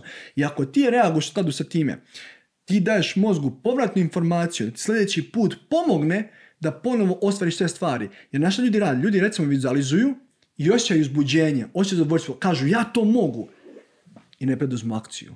A šta se dešava? U tom trenutku mozak zaista ne zna razliku između onoga što se dešava u tvojoj mašti i onoga što se dešava u ti realnosti. Ali to ima vremensko ograničenje. I u tom trenutku sam čovjek bio fanzivni krugovi dominantniji. I ako ti u tom vremenskom ograničenju ne preduzmeš akciju koju je skladu sa time što vizualizuješ, znači aktivnost neurohemikalija će opasti, znači uzbuđenje pada ili ofanzivni krugovi se povlače, defanzivni prelazi u ofanzivu i ako nema povratnu informaciju mozak, ovi će da nadjačaju i postaju dominantni i ti se vraćaš u stari režim. Sumnja, strah, da li mogu, da li ne mogu tako dalje. Što znači ti mozak daje vremenski prozor da mu pokažeš koliko ti je stalo. Zato ja ljudima kažem, svaki put kad ti padne ideja na pamet, kada vizualizuješ nešto, kada dobiješ neki nagon, uzmi akciju, bilo koju formu akciju. Ne bitan je rezultat akcije, već navika preduzimanja akcije kako bi mozak konstantno dobio povratnu informaciju od tvoga tela da ti nešto želiš. I ako ne dobije informaciju od tvoga tela, zašto bi se promijenio? Jer ono što ti radiš, ti ga zbunjuješ. Mozak konstantno izbacuje predikcije. Sad dok ja pričam, ti slušaš, tvoj mozak izbacuje predikcije o tome šta ćeš ti čuti na osnovu tvojeg prethodnog iskustva. Ako tvoje prethodno iskustvo kaže da nisi preduzeo akciju na ideje koje si dobijao, mozak neće više da ti daje ideje. Da li je to onda znanost iza uh, one popularne knjige Pravilo 5 sekundi? A, Da moraš poduzeti akciju uh, unutar 5 sekundi. O, inače Robbins, ali tako? Mislim da je. A,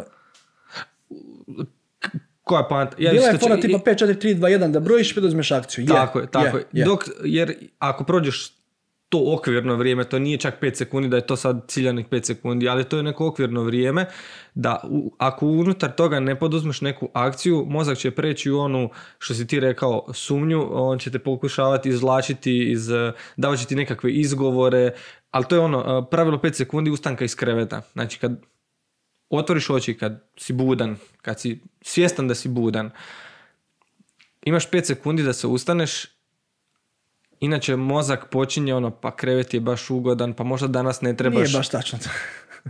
Da li je to to, ili? A, ne, ne, ne. Mislim, dobro, to da želiš da ustaneš to, da, da li će mozak reći nije to, to, je, to nije tačno, ili Ne, možda ne da li će mozak, ali će, ali će tvoja podsvijest će te vući na nekakve dodatne, e, doslovno izgovore. Tražit će ti nekakva druga uvjerenja koja bi bila možda ne tako Mozak u svakom trenutku izbacuje predikcije na osnovu prethodnih iskustava, znači na osnovu memorije svoje, tvoje prošlosti. I ti svaki put kada recimo dobiješ ideju, mozak pokušava da shvati, ok, da vidi da li će ti da reaguješ, da vidi da li je predikcija koju e, izbacuje prava ili nije. Drugim rečima, kada dobiješ ideju, od čega zavisi da ćeš reagovati na ideju? Od svog prethodnog iskustva. Jer ako ti u tom trenutku preduzmeš akciju, sa neke strane mozak zbunjuješ, jer on je vjerojatno očekivao da nećeš preduzeti akciju zbog prethodnih pet puta koji nisi preduzeo akciju. I on će reći, ok, sad je preduzeo akciju, a vidjet ćemo sljedeći put. I on će sad ti da neke programe, ti izbacuje programe u vidu predikcija, tipa nemoj to da radiš, nije to za tebe, jer prošli put nisi to radio, zašto bi sada to uradio? To su ti programi što bi se reklo.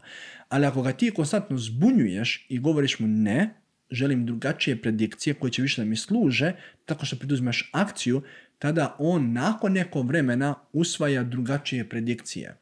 Znači, na primjer, a, u, u februaru 2021. godine, prošle godine, sam dobio ideju da otvorim plaćeni podcast program. Odmah sam preduzeo akciju, napisao, kojem je bilo u 10 uveče, napisao sam koncept, izbacio story, pitao ljude, poslao e-mailove i dobio sam, znači automatski sam dobio feedback, ok, znači takva takva stvar, idem ka tome. Sad, da li će tom procesu mene mozak da sabotira i kako hoće, ali sve dok ja idem ka tome, ja sam glavni. Znači njemu, jer on mene stvari ne sabotira. Mozak nas ne sabotira. Mozak želi da nas zaštiti jer on se formira u nekom trenutku i kad se formira, on se sa neke strane zatvara. I kad se zatvori, on je, on je recimo, možda za nekoga to 25. godini, za nekoga 30. za nekoga 35. godine je mozak formiran. Kad kažem da se on zatvara, on znači da je pokupio neke informacije koje smatra su mu dovoljne da ti preživiš, da osigura tvoj opstanak. I on ne želi više se promeni. I ti kada želiš se promeni, on će se opirati toj promjeni jer pokušava te zaštiti. I ako ga naučiš da je u redu promeniti se tako što preduzimaš akciju ka tom planu, ka tom cilju, on će vremenom reći, ok, ajde sad da ti pomognem da radim za tebe. Izbacivat će drugačije predikcije. Jer razumeš čemu pričam? Da, da, da. Znači, ideja je da samo konstantno mu daješ konstantan feedback svojim telom. Jer da bi um bio snažan, mora ima snažan mozak i snažno telo. Jedno drugo kontroliše, jedno bez drugog ne mogu i jedno drugo moraš da uključiš da bi ostvario svoje ciljeve ili namere. Znači, telo mora da prati mozak. Ako mozgom postaviš nameru, telo mora da reaguje. Namera je misa u akciji. Uvijek bilo i bit će. I zato moramo da, da mu dajemo konstantan razlog, želimo se promenimo. I kako mu dajemo? Poduzimanjem akcije. Jer sve ove prakse koje ljudi rade, vizualizacija, zahvalnosti, pisanje namera, znaš zašto ne funkcioniš za mnoge ljude? Upravo jer im fali taj feedback. Oni urade sve kako treba. Vizualizuju, urade prakse kako treba. Osjete uzbuđenje, osjete zahvalnost, osjete da mogu nešto promene, ali ne preduzmu akcije. I onda mozak, čekaj, što bi ja tebi sada pomogao kad nisi preduzimao akciju ni jednom, pa neću ti pomoći, sad ću još više da te sabotiram. Koliko je velika akcija potrebna? U smislu, koliko znatna akcija bi trebala biti? Ne zna, nebitno koliko velika. Bitno samo da je neka forma akcije. To može bude samo jedan email. To može bude pisanje jednog paragrafa. To može bude jedan, jedan, jedan poziv. To može bude jedno pitanje nekada. Može bude nešto malo. Jer ne radi se opet, ne radi se o ostvarivanju namera, već o kreiranju navika da preduzimaš akciju kako dobijaš što više ideja. Jer što više preduzimaš akciju, neće svaka ideja piti vodu, neće se svaka namjera ostvariti. To je u redu, treba da razumijemo. To je sad malo duhovno razumijevanje u smislu da, da ne može sve ostvariti. Ili ne sve odmah, ali će doći vremenom. Jer akumulacija malih stvari vodi do rezultata. I ako ja svaki dan postavljam namere svaki dan vizualizujem, sad je, šta se dešava? Kada ti vizualizuješ, gotovo je neminovno da ti mozak da neku ideju. I ako ti preduzmeš akciju na tu ideju, ti mu daješ povratnu informaciju, on će da još više ideja. I kad daješ više ideja, samo treba da nastaviš. Neće svaka ideja piti vodu. Ali moraš uzimati. Dobio sam ideju za podcast program, preduzeo akciju. Blog program, preduzeo akciju. Radionicu, preduzeo akciju. Univerzitet, preduzeo akciju. Izazov, preduzeo akciju. Sve sam odmah reagovao. U zadnje dvije godine sam na svaku ideju preduzeo akciju. Duše imao sam malo i sreće da mi se 90% ideja ostvarilo, ali ima 10% koji su bile bolne. Nije baš svaka ideja pila vodu. Neke su me i koštale dobro. Je malo financijski, a su me koštale i, i, i duševno, što bi se reklo. Ali, ali dobro, nije bitno. Bitno sam preduzeo akciju. Pa šta bude? Ti si rekao da si studirao neuroznanost. Nisi prošao formalno takvu edukaciju neuroznanosti. mm za shvatiti neuroznanost mnogi prođu hrpu studija prođu od medicine do ne znam nije čega sve ne. I dalje kažu da nisu ni približno dobri, dobri da bi nekom drugom mogli objasniti. Neuroznanost je jako kompleksna. Kako je izgledao tvoj proces shvaćanja toga? Gdje si tražio izvore? E, kako si učio o tome i kako si bio siguran da ono što si pročitao si zapamtio na način da možeš prenijeti nekom drugom. Da, nemam formalno obrazovanje, a to je nešto što mislim da je zaista smiješno u današnje vrijeme, pogotovo u informacija gdje je stvarno... Jedan razloga a, zašto smatram da formalno obrazovanje je izgubilo vrednost je taj da kad odeš u neku školu, čak makar to bila neuronauka, ti mora da pratiš neki program. Ja ne želim da pratim neki program, želim da pratim ono što mene zanima.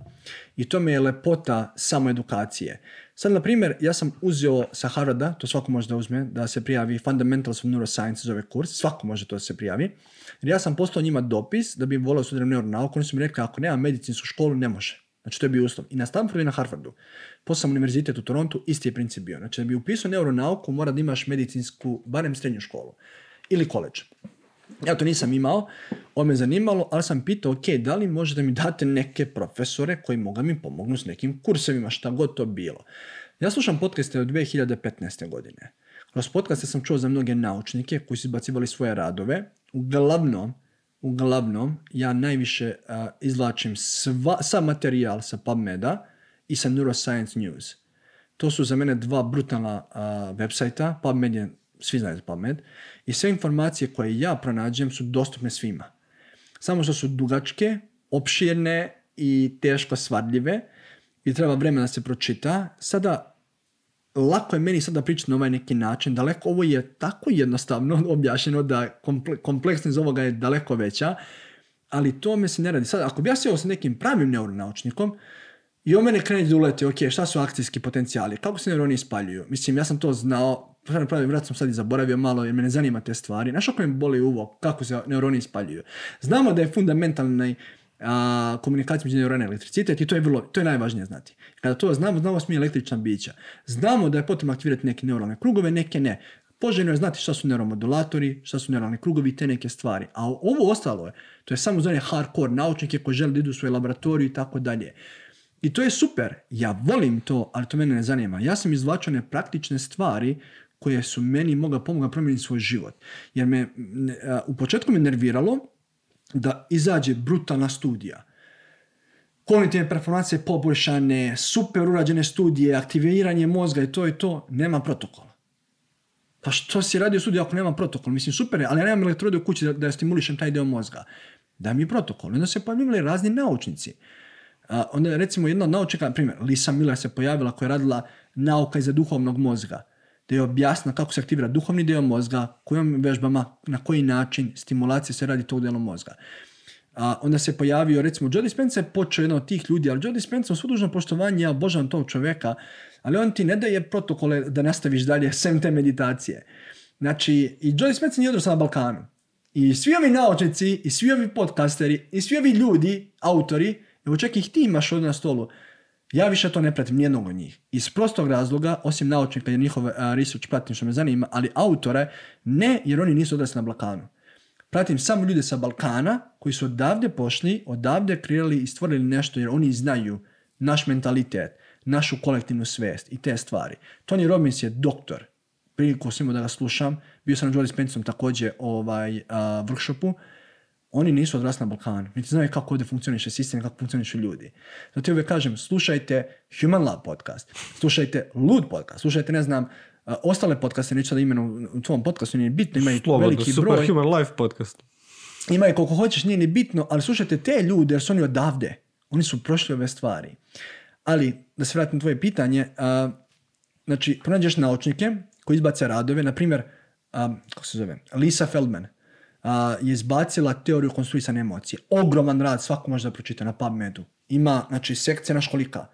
Ja sam odatle izvukao ono što je mene zanimalo, pronašao dodatne relevantne informacije i kreirao kurs odatle. Sad, ako mi pitaš kako sam naučio da sve ovo na ovaj način prezentujem, pa možda imam talent za to, ja ne znam kako ti intelektualno objasnim, ali sam pronašao način da približim ljudima na takav način da koristim ovaj mozak i kažem ako radiš ovo, postaviš namjeru, desi se to, to, to i to, ali ovo objašnjavam samo iz prostog razloga da bi ti razumio što radiš na prvom mjestu. Jer živimo u doba, nekada je bilo dovoljno da a, ti dođeš meni i kažeš srđane, sedni i diši na taj i taj način, ja ću te poslušam. Tako je nekada bilo vreme. Sada, ali zašto to to radim? Zašto na taj način? I te stvari. Ljudi kao da je potrebno da se ubede, i to je ono što je mene natralo da uđem u neuronauku, ja sada mogu ti objasniti mehanizam šta se dešava i ti kad naučiš mehanizam, vrlo je moguće da ćeš onda istrajati u praksi. Ako ti kažem, piše namere, vizualizuj, radi to i to. Postalo je recimo popularno hladno tuširanje. Svi sad praktikuju hladno tuširanje. A većina ljudi ne zna zašto to radi na prvom mjestu, jer je to popularno. Ali ako znaš zašto radiš na prvom mjestu i znaš koji je tvoj razlog što to radiš, e onda ćeš istrajati u toj praksi. Je slušaš hladnom vodom? Da, naravno, već Zašto? 3-4 godine. E,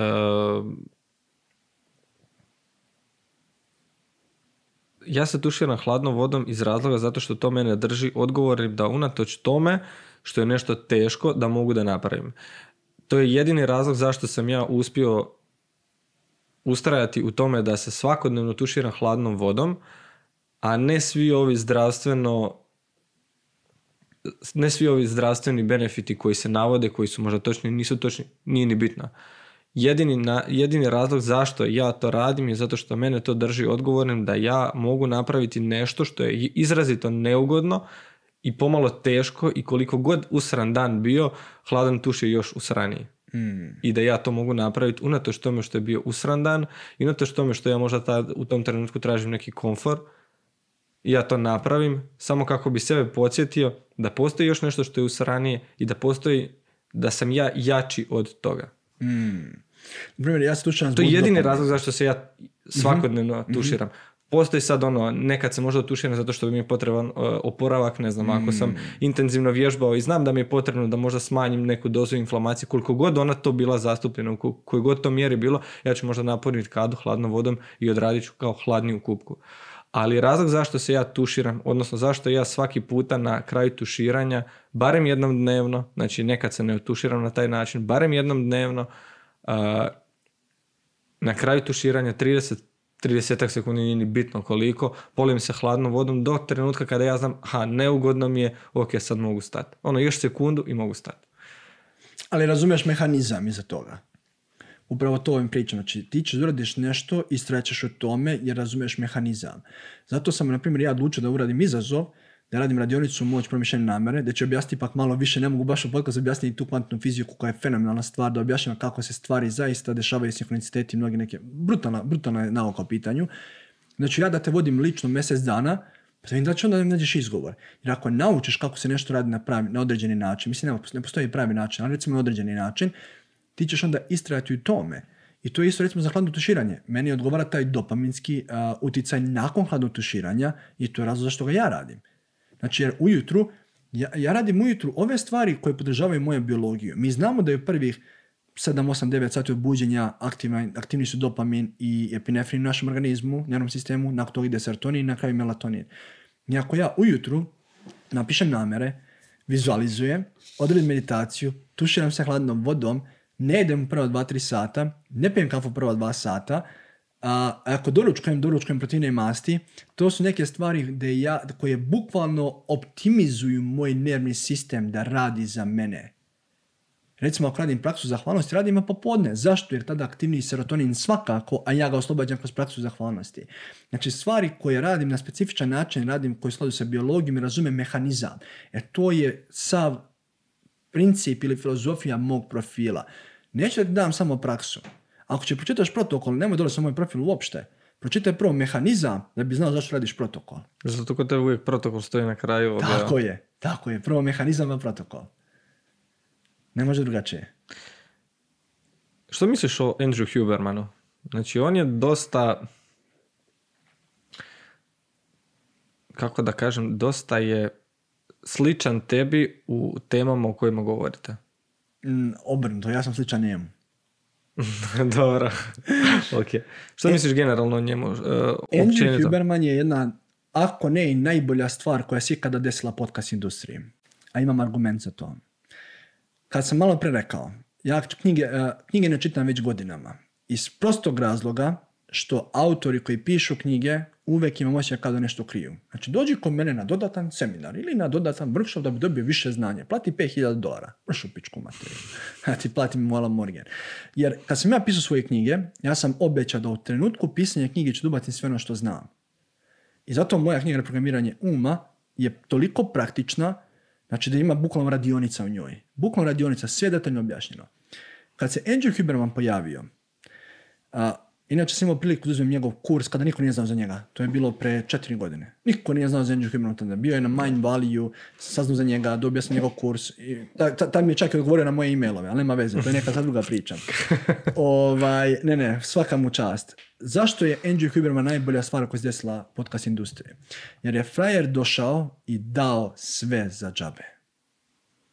Sve protokole i prakse je čovjek izbacio besplatno.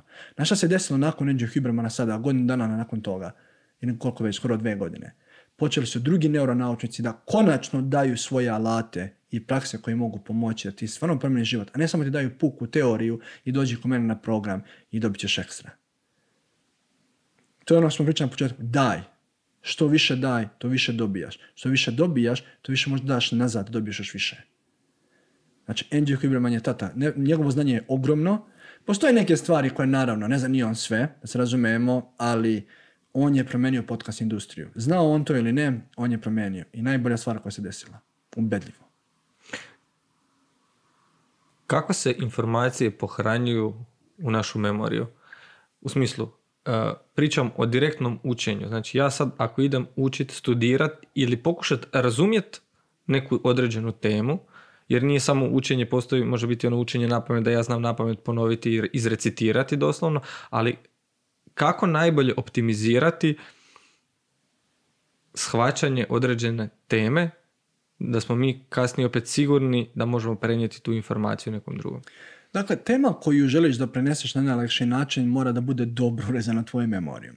I onda praktikuješ na koji način možeš da je objasniš, a da svako može da razume. Sad, naravno da ja nisam ovako objašnjavao pre dve godine, već ipak je to praksa i vremenom postaje bolja. Ali da se vratimo kako da optimizuješ. Kako mozak uopšte uči? Mozak uči kroz ponavljanje informacija, što je glavno što većina radi, što je daleko teži posao ili uči kroz ponavljanje uz pomoć neurohemikalija, što je daleko lakši posao. A, kada učiš, bilo bi idealno da sebi, da mozak otvoriš za informaciju da uči, da ga staviš u optimalno stanje, a to je da oslobiš neurohemikalije. Znamo da je za fokus zadužen acetilholin, znamo da je potrebna alarmatnost, da je zadužen adrenalin ili epinefrin nazvan u mozgu.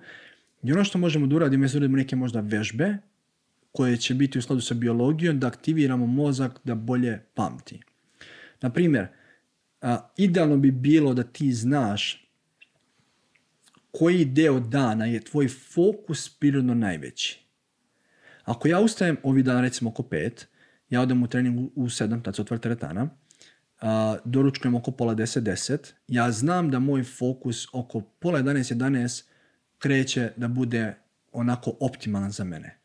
I ako ja iskoristim od pola 11 recimo do 1, ja već djelujem u skladu sa biologijom. Ja tada znam da mi je prirodno fokus visok, jer vidim po sebi da sam produktivan, i onda mi malo opada oko 2 i opet oko 4-5 raste do nekih 7. Znači, idealno bi bilo da ako želim neke stvari da naučim, da učim u tom periodu, kada mi je fokus najveći. E sad, ako nemamo baš tu mogućnost, zavisno od životnog stila, onda bi trebalo da kreiramo uslove u mozgu da nam pomognu da uđemo u to fokusirano stanje.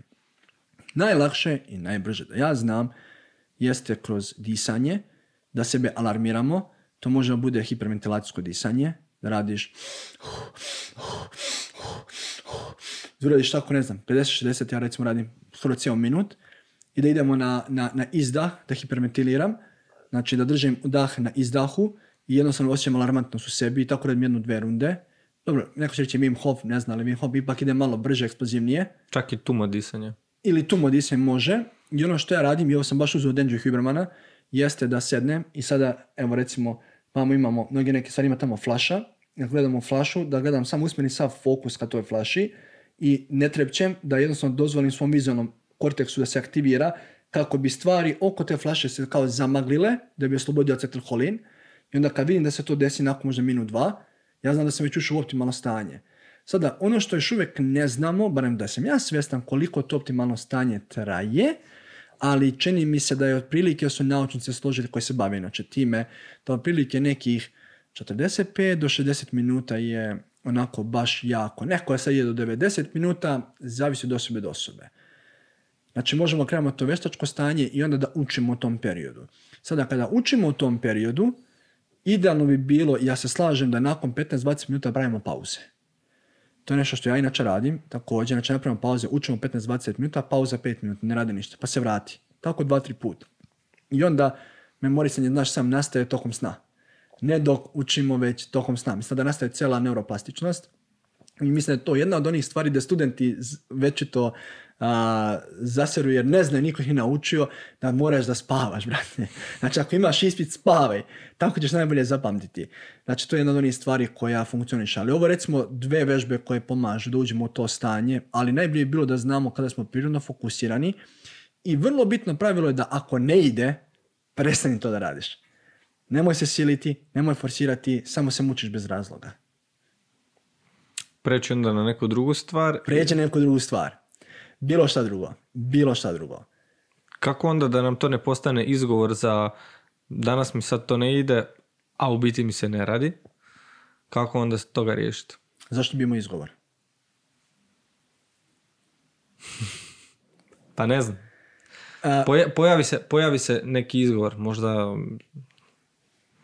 postoji nešto što je lakše, postoji e, svi mi tražimo nekakav komfort, svi mi idemo prema nekoj homeostazi, jel tako, ali homeostaza nas nekad može vratiti spustiti od onoga što mi zapravo želimo.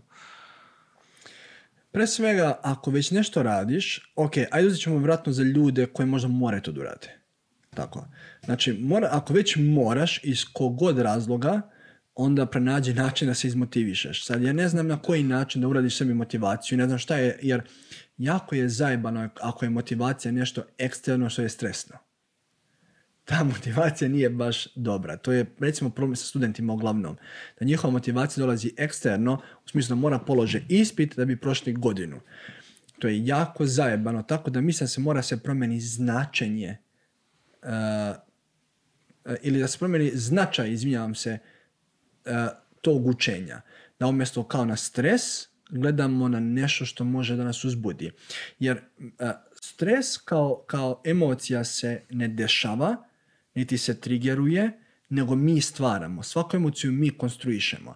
Jer to su samo senzacije kojima mi damo značenje. Umjesto, e sada, u realnom vremenu kako to može funkcionirati? Recimo ti želiš da sada pročitaš ovu knjigu, treba da položiš ispit, međutim ne radi se danas. Ok, jedan dan odložiti, ali pravo si, a ne možeš svaki dan odlagati jer ćeš pasti ispit. Ok, ajde danas da vidim. I ti uzmeš ovu knjigu, automatski se javi senzacija. Ali ako ti u tom trenutku tu senzaciju rekonstruišeš i kažeš, o, čekaj, vidi ovu senzaciju, pa to je stres. A nije stres, da, to je uzbuđenje. Jer ako položim ispit, imat ću slobodno leto. Sada, odmah će djelovati kao laž, ali ako ti to ponoviš par puta, što se dešava? Buniš mozak i dobija drugačiju predikciju i sada senzacija koja je ranije bila percipirana kao stres, sada je rekonstruisana kao uzbuđenje. Tako ima ta mala subjektivna igra u tvom mozgu da ti taj menjaš dijalog sa svojim umom, da sa neke strane sebe nateraš. Znači ne vjerujem da tu nijedan praksani protokol ti neće pomoći da subjektivno drugačije interpretiraš. Mislim, ovo su prakse da sebe ubaciš u fokusirano stanje, ali ta interpretacija tog događaja, značenje toga što treba da uradiš je ono što pravi razliku da li ćeš raditi efektivno ili nećeš. A većina ljudi to ne uradi efektivno jer je motivacija eksterna. Ako promeniš na interno, e onda se malo menja igra ili daš drugačije značenje. Drugim rečima, ja sam morao da pripremim a, radnu svesku za Neuroum univerzitet. I splet životnih okolnosti se desio. Morao sam za Srbiju, izgubio sam 10 dana koje sam planirao da uradim za to i sada zostajem. Znači, automatski sam osjetio stres. Ali to je bila prirodna reakcija mog tela i mog mozga na osnovu prethodnih situacija, sličnih situacija, ali tako, na osnovu memorije moje prošlosti. Ja sam odlučio, ok, ajde da krenem da radim. Znaš kakav mi je bio fokus? Nikakav. Radio sam isto ovo sam ti rekao, gledaj, ma ne pomaže. Nema šanse. Rekao, ženo, ne mogu raditi. Kaže žena, šta si meni rekao da uradim? Rekao, nemoj to radiš, idi skloni se. Ok, idi skloni se. Izađu u prirodu. Otišao u prirodu, vratio se, iskulirao taj dan, krenuo sutra, opet ista stvar. Međutim, jedna razlika što je sutradan bilo sljedeće. Kad je naišao stres, to je senzacija koju bi percipirao kao stres, sam subjektivno rekonstruisao, rekao, wow, vidi ovo uzbuđenje da uradim radnu svesku. Moj mozak oma, da nema zajebavaš, kako uzbuđenje? Rekao, ne, ne, ne, ne, ne, ne, uzbuđenje. I dešava se taj teniski meč. Uzbuđenje, stres, uzbuđenje, stres. E sad tu mora malo da vidiš tu igru, ko će pobedi. Ko je veći magarac? Ko je veći magarac. Uglavnom, a, nakon dva dana sam seo I nije mi odmah krenulo, već četvrti, pet dan je naišla inspiracija. Ali ja sam promijenio značenje. Znači, treba je malo vremena. Sad ako bi recimo mnogi ljudi shvatili to malo ranije, bilo bi malo lakše, a ne ono pet dana pred deadline ili tako neke stvari. Što je meditacija i kako ju možemo iskoristiti u nekom svakodnevnom smislu? Svi pričaju o tome kako meditacija Rezultate meditacije nećemo vidjeti danas, nećemo vidjeti odmah nakon toga, nećemo vidjeti za 5 dana, za 10 dana, nećemo vidjeti ni za godinu dana, nećemo vidjeti ni za 5 godina, ali za 10, 20 ili možda negdje između ćemo sigurno vidjeti. Neko prije, neko kasnije. Što je to što mi možemo dobiti meditacijom i kako bi zapravo meditacija trebala Neću reći kako bi trebala izgledati jer sam siguran da ona izgleda za svakog malo drugačije, ali što bi ona trebala sadržavati da bi ona bila ispravna? Ne postoji neispravna meditacija. Meditacija je za mene konstantno upoznavanje Bilo je teško postaviti pitanje jer sam znao da ne postoji, ali Jasno. htio bih da čujem što, koje su sastavnice meditacije. Jel? A, ajde da ne ulazimo u neurobiologiju meditacije, jer to mislim najmanje bitno u ovom trenutku, mada postoji sjajna, sjajne informacije oko toga. Ali recimo meditacija je za mene konstantno upoznavanje sa samim sobom i za mene lično je meditacija je svrha meditacije je ulazak u taj operativni sistem gdje svi podsvjesni programi postoje da ih promenimo. Znači to je razlog zašto ja meditiram. Ja ponekad meditiram naravno da bih, imaš prvo hiljadu vrsta meditacija i svaki ima različitu svrhu. Svrha meditacije je ona koju joj ti daš. Znači danas može bude svrha tvoje meditacije, vizija moje budućnosti. Danas može bude svrha meditacije samo da budem pristan u sadašnjosti. Danas može bude opažanje moga tela. Može bude meditacija na mantru. Može bude, mislim, imaš i hiljadu. Ja sam malo više ono naučni meditator, u smislu gledam kako da aktiviram koje regije mozga kroz meditaciju da bi optimizovao mozak za sebe. Ako danas sam baš izbacio post način koji ja skoro barem 4-5 puta nedeljno meditiram. Znači, prvo što uradim jeste da indukujem koherentnost u mom nervnom sistemu pomoću koherentnog daha. Imaju brutalno lepe studije na PubMedu a, gdje su pokazali da se indukuje koherentnost, odnosno harmonija između mozga, srca i dijafragme kroz koherentni dah koji traje 5 ili 6 sekundi udah, 5 ili 6 sekundi izdah samo na nos i fokus je na dahu. Ja uradim to, znači dišem sa fokusom na dah i time umirujem aktivnost mog mislećeg mozga. Znači prelazim preko tog analitičkog uma gdje sada mogu da, da se sada, da kažem, mozak sa neke strane otvara ili vrati među svijesti i se otvaraju, da bih mogao da promijenim svoje podsvjesne programe. Ali za razliku od onoga što većina ljudi propagira da se sada u meditaciji menjaju programi, ja ljudima govorim da se e, uvjerenja najlakše i najbrže menjaju u realnom vremenu kada ideš ka viziji svoje budućnosti. To mogu kažem malo posle ovoga, ali generalno, znači, uradim koherentan dah, znam da aktiviram koherentnost između svog mozga, srca i dijafragme i da umirujem svoj mozak. I onda fokusa daha prebacim na srce. Jer kada prebacuješ fokus na interocepciju na svoje srce i kada možeš da osjeti srce i da brojiš sa neke strane broj otkucaja, sav fokus i pažnja tvog mozga i energija sada spušta zapravo u tvoje srce da se širi elektromagnetno polje tvoga srca. I ja više recimo tada ne brojim dahove, već dišem u metaboličkom ritmu. Znači onako normalno. Malo dublje, ali kontrolisanije. Da zamišljam kao da mi dah ulazi i izlazi kroz srce. Aktivirao sam mozak, aktivirao sam srce. Sada želim da proširim tu energiju. A energiju proširujem tako što ću da aktiviram osjećanje nekih senzacija koje ću konstruisati kao emocije. Onda, recimo, vrlo često pomislim... Da li su te akcije, e, da, da li su te senzacije u vidu da ti pokušaš misao ono, prisjetiti se nečega što ti izazvalo tu emociju koju ti želiš izvesti? Upravo to ja kažem. Ja recimo pomislim na nekom trenutku kada je nekome trebala pomoć, kome sam baš ja recimo pomogao u toj situaciji i da zamislim kako se ta osoba osjećala, kako sam se ja osjećao. I onda osjetim ili uzbuđenje ili zahvalnost. To jest osjetim senzaciju koji percipiram kao uzbuđenje ili zahvalnost. Jer sa biološkog aspekta senzacija je senzacija. Ali da li će bude strah ili uzbuđenje, to zavisi od naše subjektivne interpretacije te senzacije. Ja percipiram kao uzbuđenje i onda osjetim ono, wow, sad je već emocija tu. I to je idealno vrijeme da vizualizujem svoju budućnost. Ponekad to može bude moj dan, ponekad to može bude vizija moje budućnosti. U ovom trenutku vizualizujem jedan cilj specifičan koji ima, ne mogu baš da kažem sad ovako, niti želim da podijelim, jako je veliki, ali ga vizualizujem sve detalje do te mere da moje telo reaguje.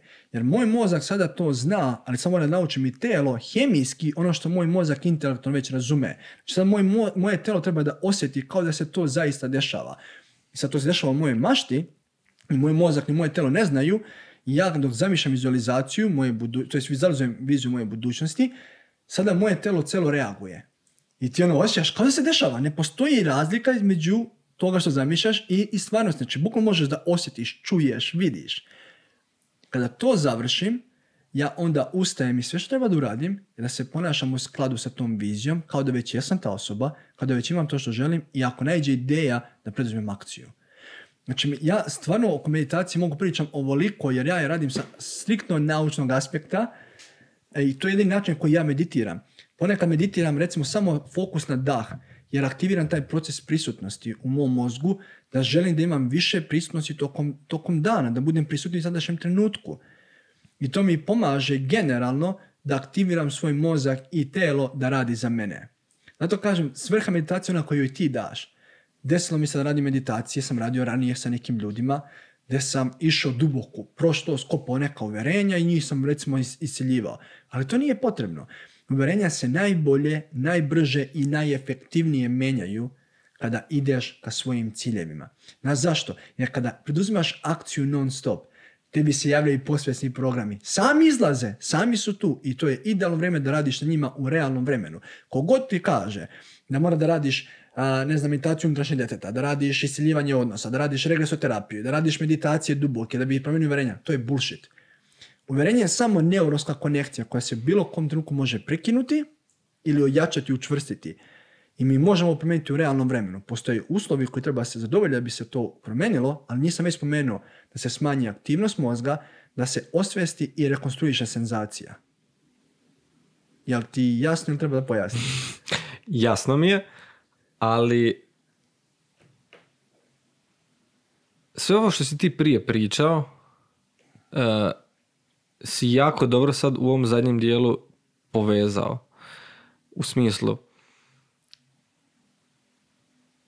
sve što mi trebamo raditi se veže na to da ako mi ne napravimo akciju koja je u tom smjeru, neovisno o tome da li je pod, stu, pod 90 stupnjeva pravo na tu stranu ili u nekom kutu, bitno je da smo tamo krenuli. Iz razloga jer ćemo doći do neke točke gdje ćemo opet stati, gdje ćemo opet dobiti novu misao i koja će nas opet vratiti tamo gdje bi mi trebali ići. Ali ako mi nismo poduzeli tu akciju, ostali smo na jednom mjestu. Misao je prošla, zaboravili smo na nju jer kao što si ti objasnio to puno bolje. Ja se pokušavam izvući nekakav zaključak, ali mozak nije zapamtio tu informaciju, iako ju mi možemo možda iskopati ponovo kao misao koju smo prije toga imali. Ali naš mozak to nije povezao kao nešto što je realno, nešto što se dogodilo ili nešto što se događa. Kada, kažeš da, kada kažemo da mozak ne razume razliku između mašte i 3D realnosti, to je istina u tom trenutku. I u tom trenutku opet ne zaboravim, rekao sam, imaš ofanzivne i defanzivne krugove mozga.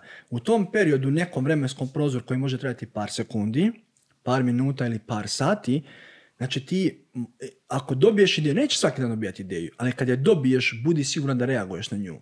Uradi nešto što će dati povratnu informaciju, jer mozak kada opadne aktivnost, a, neurohemikalija, dopamina, serotonina i kada defanzivni krugovi se vrate nazad, on, on se vraća u realnost jer on nije glup. On kaže, čekaj, pa nisi, šta, šta je ovo? Znači, ovo bila iluzija.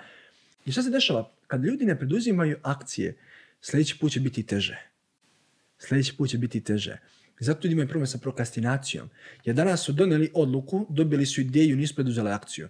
Sutradan su dobili odluku, donijeli odluku, dobili ideju, nisu preduzeli akciju. Svaki sljedeći dan će bude samo teže i teže. Jer mozak kaže, pa čekaj, što, nisi to radio zadnjih deset puta, pa nećeš ni sad uraditi. Ja sad ću te sabotirati koliko god mogu.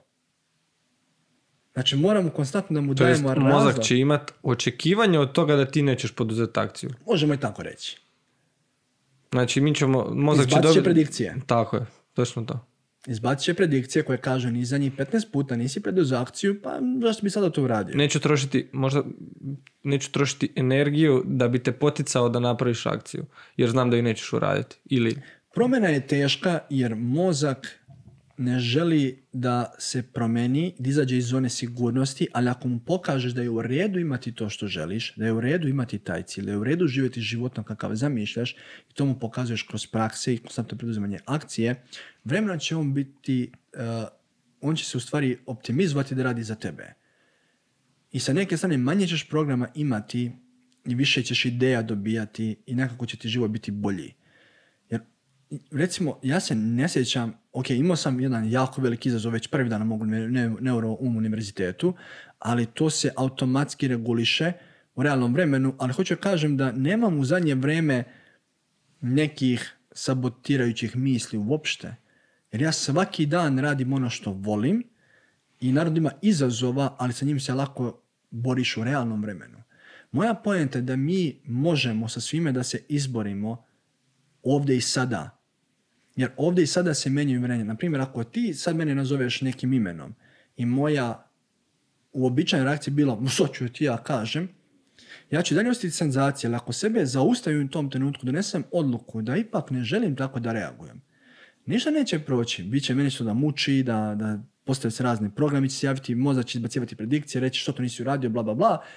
Sljedeći put kad se desi, možda će opet biti nagon, ali ako opet reagujem na način koji se želim da postane moj default program, onda će mozak kaže, čekaj, i on se sad zbunjuje, znači nisi, izbacio sam ti predikcije, nisi reagovao u skladu sa njima, ovo su neke druge, hajde usvojim njih. I sljedeći put, ako se desi neko treći nešto kaže, ti ćeš biti onako, he, dobro, whatever, idemo dalje. I onda si učvrstio. I sada si učvrstio konekciju. Znači mozak jako, do, jako puno radi na temelju predikcija. Mozak sve radi na temelju predikcija. U svakom trenutku, u ovom trenutku dok ti ja pričamo, naš mozak skenira okruženje u kome se nalazimo. Konstantno stvara predikcije. Šta će sljedeće čuti, šta će sljedeće biti, koja je sljedeća informacija i tako dalje. Sve na osnovu memorije naše prošlosti. Kako bi ja to objasnio sebi evo, u ovom trenutku, a to je možda čak i poanta ove knjige um, Atomske navike, da mozak ono što radi pokušava pojednostaviti sve što mi radimo na temelju toga da može obavljati bez da troši dodatnu energiju kako bi razmišljao da li je to ispravno ili nije za nas. On će raditi to sve na temelju predikcije onoga što smo mi prije radili u takvim situacijama. Ako smo mi na stres reagirali sa burno ili kao što si ti sad opisao tu situaciju, on će opet odreagirati jer zna da po defaultu to je normalan obrazac koji, koji se očekuje i on će tako odreagirati. Ako mi njega više puta zaustavimo i ako mi to ne napravimo, on stvara novu predikciju, on se stvara novu osobnost da mi više nismo ta osoba koja reagira na takav način i mozak više neće ispaljivati takve signale i takve e, što god on ispaljuje Sekvence, da. sekvence da bismo mi odreagirali na taj način. U našem mozgu postoje nešto što se nazivaju budžetne regije. I budžetne regije su oni delovi mozga koji konstantno kontrolišu koliko energije zapravo ima, jer, jer mozak troši jako, veliki, jako veliku metaboličku energiju, jako puno glukoze, jako puno, puno ketona, čak i kratinje, sada znamo jedna od onih forme energije za naš mozak. I svakom trenutku mozak zna koliko je energije potrebno da bi on optimalno funkcionisao, ne bi faktički odumreo. I naše reakcije će zavisiti u velikoj većini slučajeva od stanja našeg bića. Jer ako nisi dobro spavao danima, tvoje budžetne red, tvoj, da kažem, budžet tvog mozga je energetski je na jako niskom nivou, gdje ti sada, on, mozak će samo da reaguje kako god da bi sačuvao što više energije. To znači ćeš impulsivno da reaguješ, jer, jer nemaš energije da budeš jasniji, da budeš stabilniji, da budeš mirniji. I zato je vrlo bitno imati kvalitetan san i imati kvalitetnu ishranu, jer konstantno zavisi od toga načina koji ti zapravo vidiš svijet i ponaša se u toku dana. Jer mozak konstantno gleda koliko energije se u njemu nalazi. Čak i ako ti želiš promjenu da kreiraš, a nisi dobro naspavan, ne hrani se kvalitetno, ti, tvoje stanje tvoga bića je, je poremećeno sa neke strane i mozak ne može optimalno ni da pokuša da uradi ove stvari. I zato ljudi recimo, zašto ljudi reaguju impulsivno u trenutku? Vjerovatno što su ili bili stresni pre toga, nisu dobro spavali, nisu dobro jeli, nemaju neke stvari, ono, osnovne, znači da budžetne regije su registrovale manjak energije i onda daj reagujem kako što, što impulsivnije mogu, ono što je najbezbolnije. A najbezbolnije znači, u ovom trenutku kažem, nešto samo da se završi, a to nešto obično bude nešto za što se kajemo kasnije.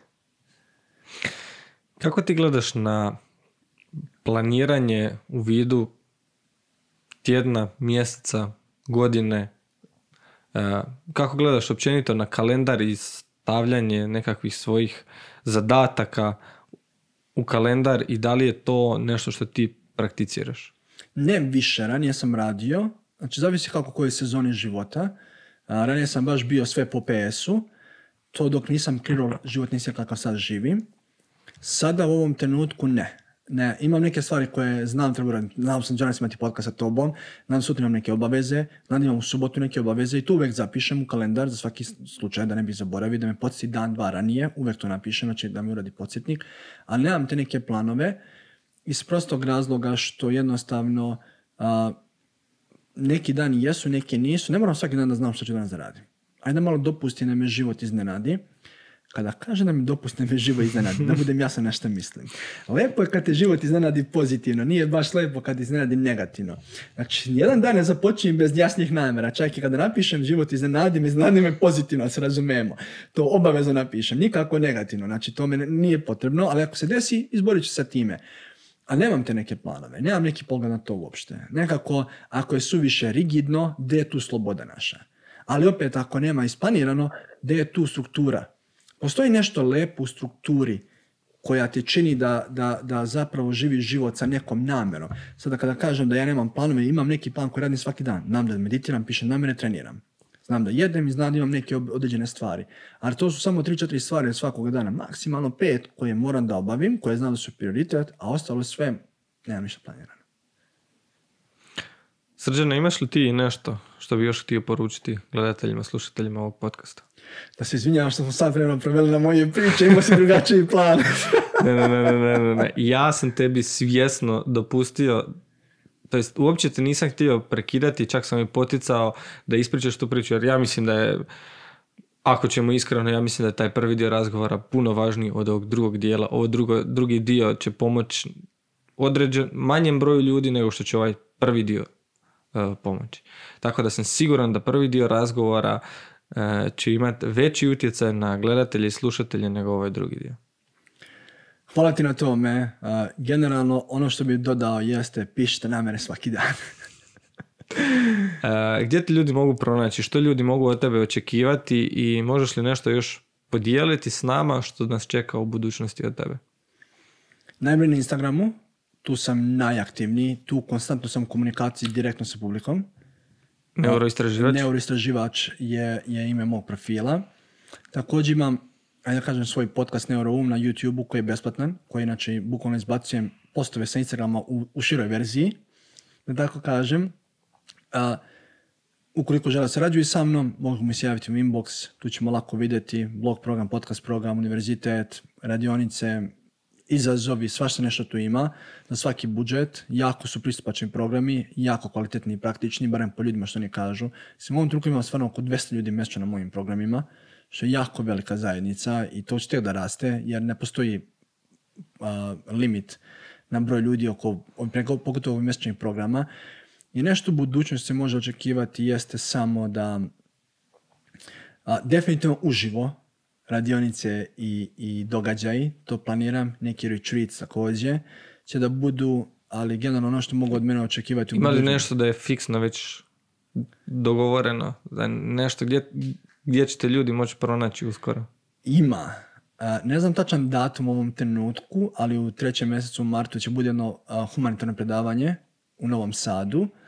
To će biti najavljeno na mom profilu. Imam definitivno radionicu uživo u Beogradu 21.5.